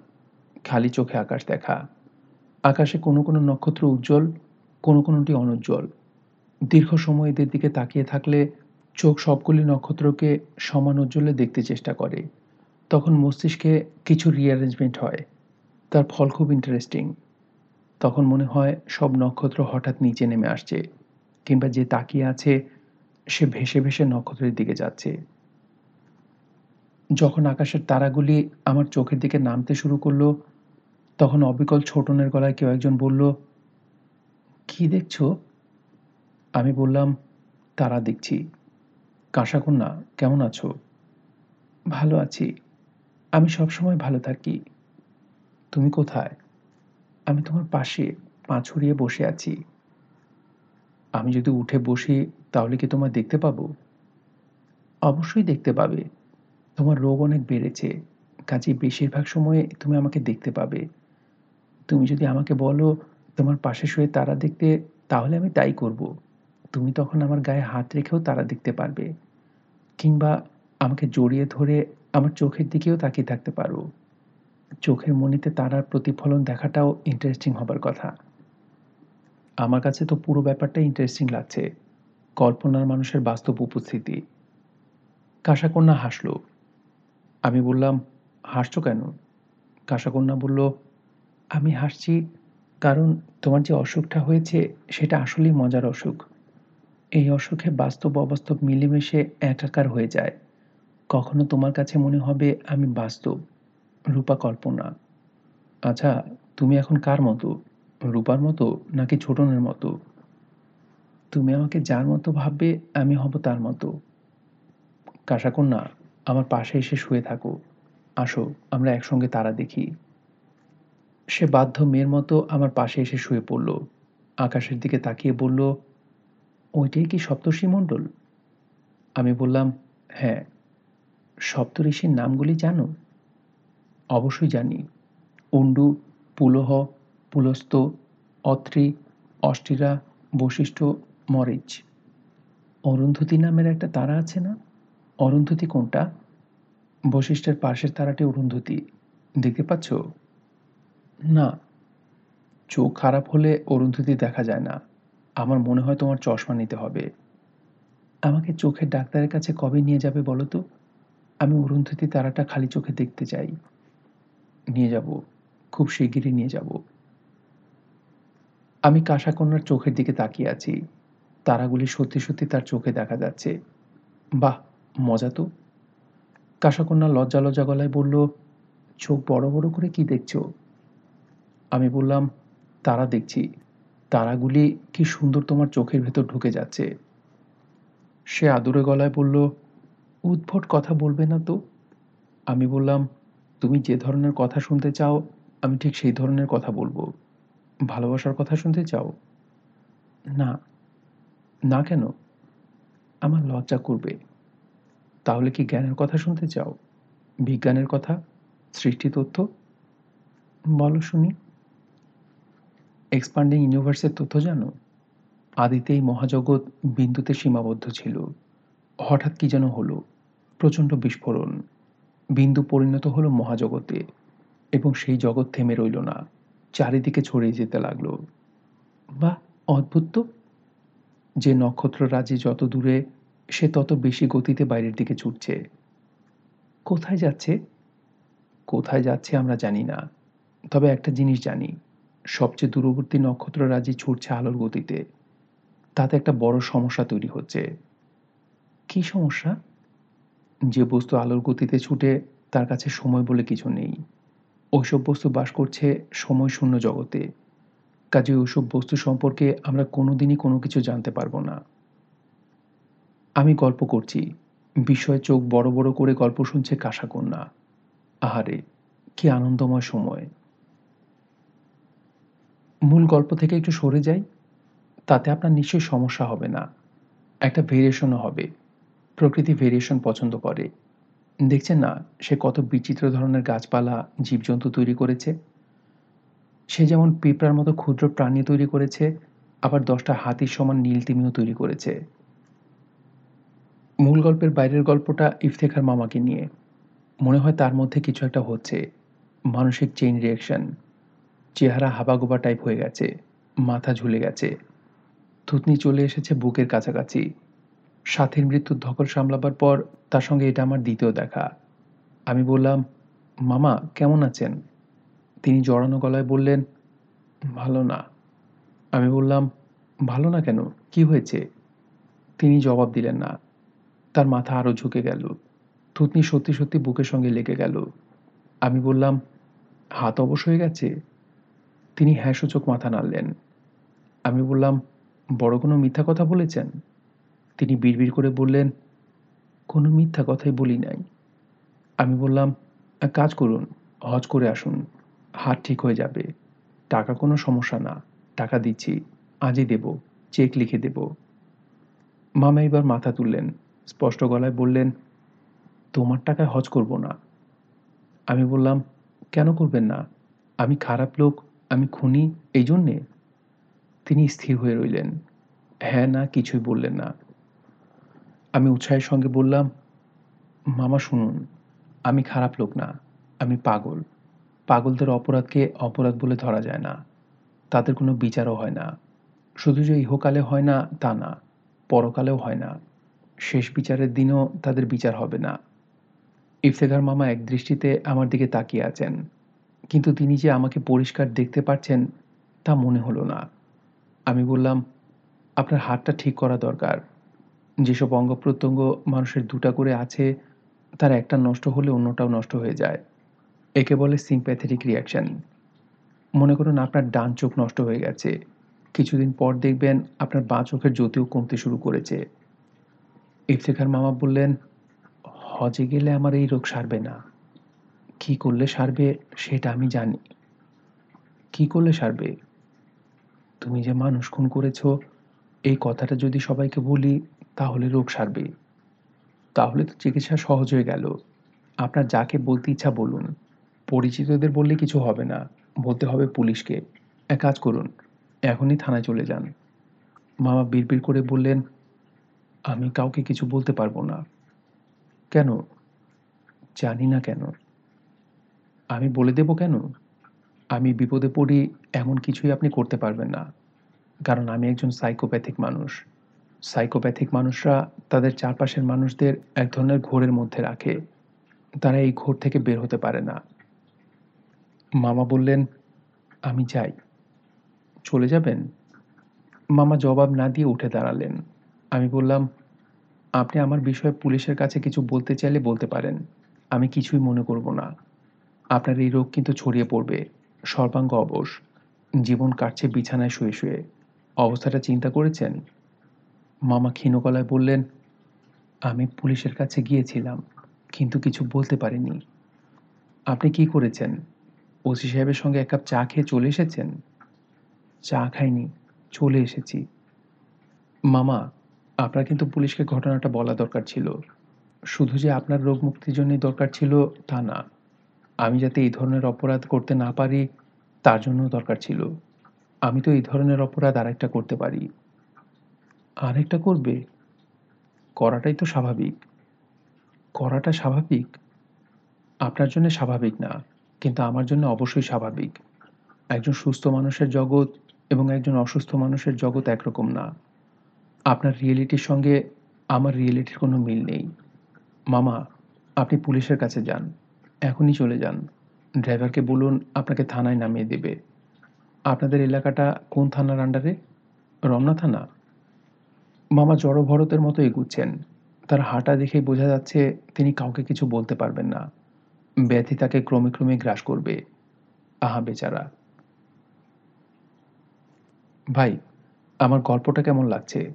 রূপকথার গল্পের মতো না?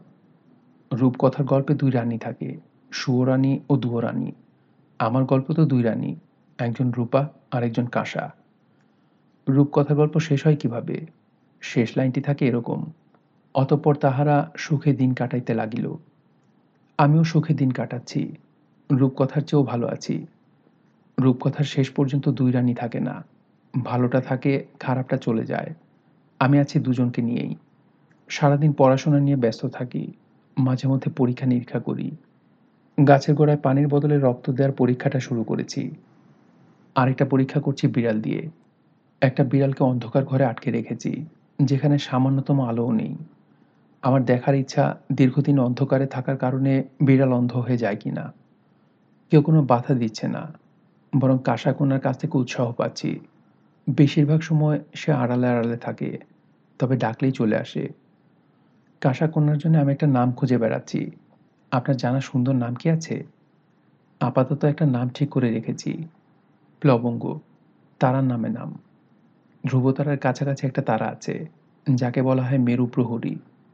ব্র্যাকেটে গার্ডিয়ান অফ পোল। এই তারা ধ্রুবতারাকে ঘুরে ঘুরে পাহারা দেয় এরকম মনে হয়। পাহারাদার সেই তারার নাম প্লবঙ্গ। ইংরেজিতে খুচা। কাঁসাকন্যা তো আমাকে পাহারায় দিচ্ছে, কাজেই তার নাম প্লবঙ্গ হতে পারে।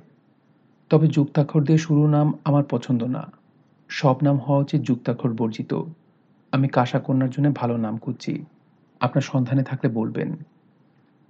রূপাকে একটা হোমে ভর্তি করে দিয়েছি। সেখানে সে ভালো আছে। খাওয়া থাকার কোনো সমস্যা নেই। চিকিৎসা চলছে। মানসিক রোগ তো জীবাণুঘটিত কোনো ব্যাপার না। যে অ্যান্টিবায়োটিক দিয়ে সারিয়ে দেওয়া যাবে। সাত দিনের কোর্স। প্রতি আধ ঘণ্টা পর পর দুশো পঞ্চাশ মিলিগ্রাম অ্যান্টিবায়োটিক। কঠিন মানসিক ব্যাধি সারাতে সময় লাগে। সবসময় যে সারে তাও না।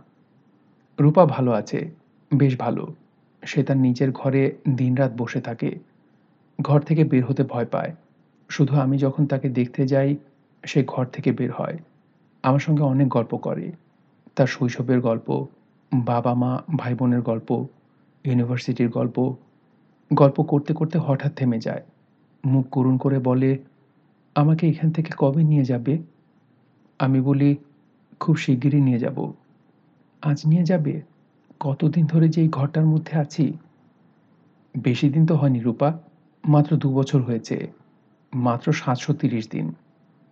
আমার কাছে মনে হচ্ছে কয়েক লক্ষ বছর ধরে এখানে আছি, যেন আমার জন্মই হয়েছে এই ঘরে। এই তো আর অল্প কিছু দিন, আমি তোমার জন্য চকলেট এনেছি, চকলেট খাও।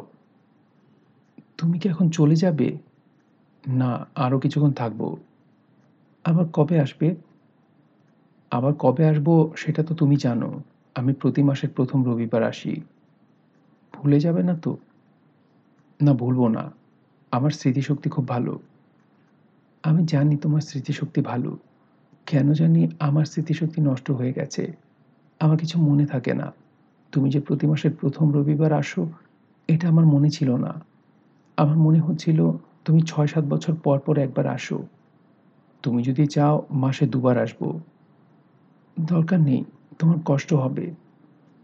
রূপা বড় বড় করে নিঃশ্বাস নিচ্ছে, তার শ্বাসকষ্ট হচ্ছে। আমার চলে যাবার সময় হলেই তার শ্বাসকষ্ট হয়। বেচারি বড় কষ্ট পায়। রূপার সঙ্গে দেখা করে আমি গেলাম ইফতেখার মামাকে দেখতে। তিনি একটা প্রাইভেট ক্লিনিকে আছেন। পুরো শরীর অবশ, শুধু মাথা নাড়তে পারেন। কথা বলতে পারেন। তার সেবার জন্যে একজন সার্বক্ষণিক নার্স আছে।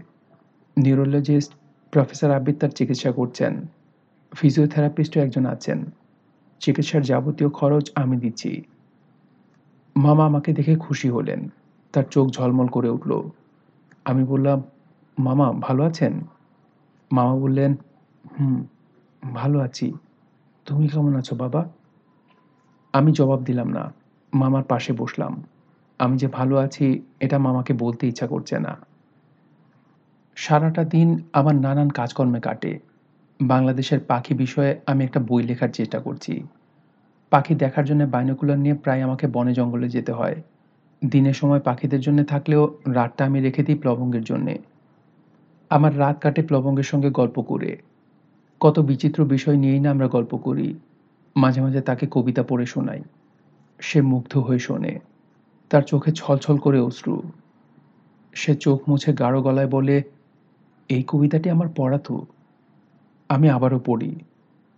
If we shall live we live if we shall die we die if we live we shall meet again but not tonight goodbye রাতে ঘুমোতে যাবার আগে আগে রূপার ডায়েরির কয়েকটা পাতা পড়ি। কি গুছিয়ে না সে তার আবেগের কথা লিখেছে। আজ বুধবার। ওকে দেখলাম বারান্দায় বসে আছে। তাকিয়ে আছে আকাশের দিকে। ও আকাশ খুব ভালোবাসে। দিনে আকাশ দেখে, রাতেও আকাশের তারার দিকে তাকিয়ে থাকে। ও যখন একা একা আকাশের দিকে তাকিয়ে থাকে, তখন আমার এত মায়া লাগে। আমার ইচ্ছা করে ছুটে গিয়ে তাকে জড়িয়ে ধরে বলি, তোমার কিসের কষ্ট বলো তো? রাতে হঠাৎ যদি আমার ঘুম ভেঙে যায়, আমি উঠে বসি। তাকিয়ে থাকি ওর ঘুমন্ত মুখের দিকে।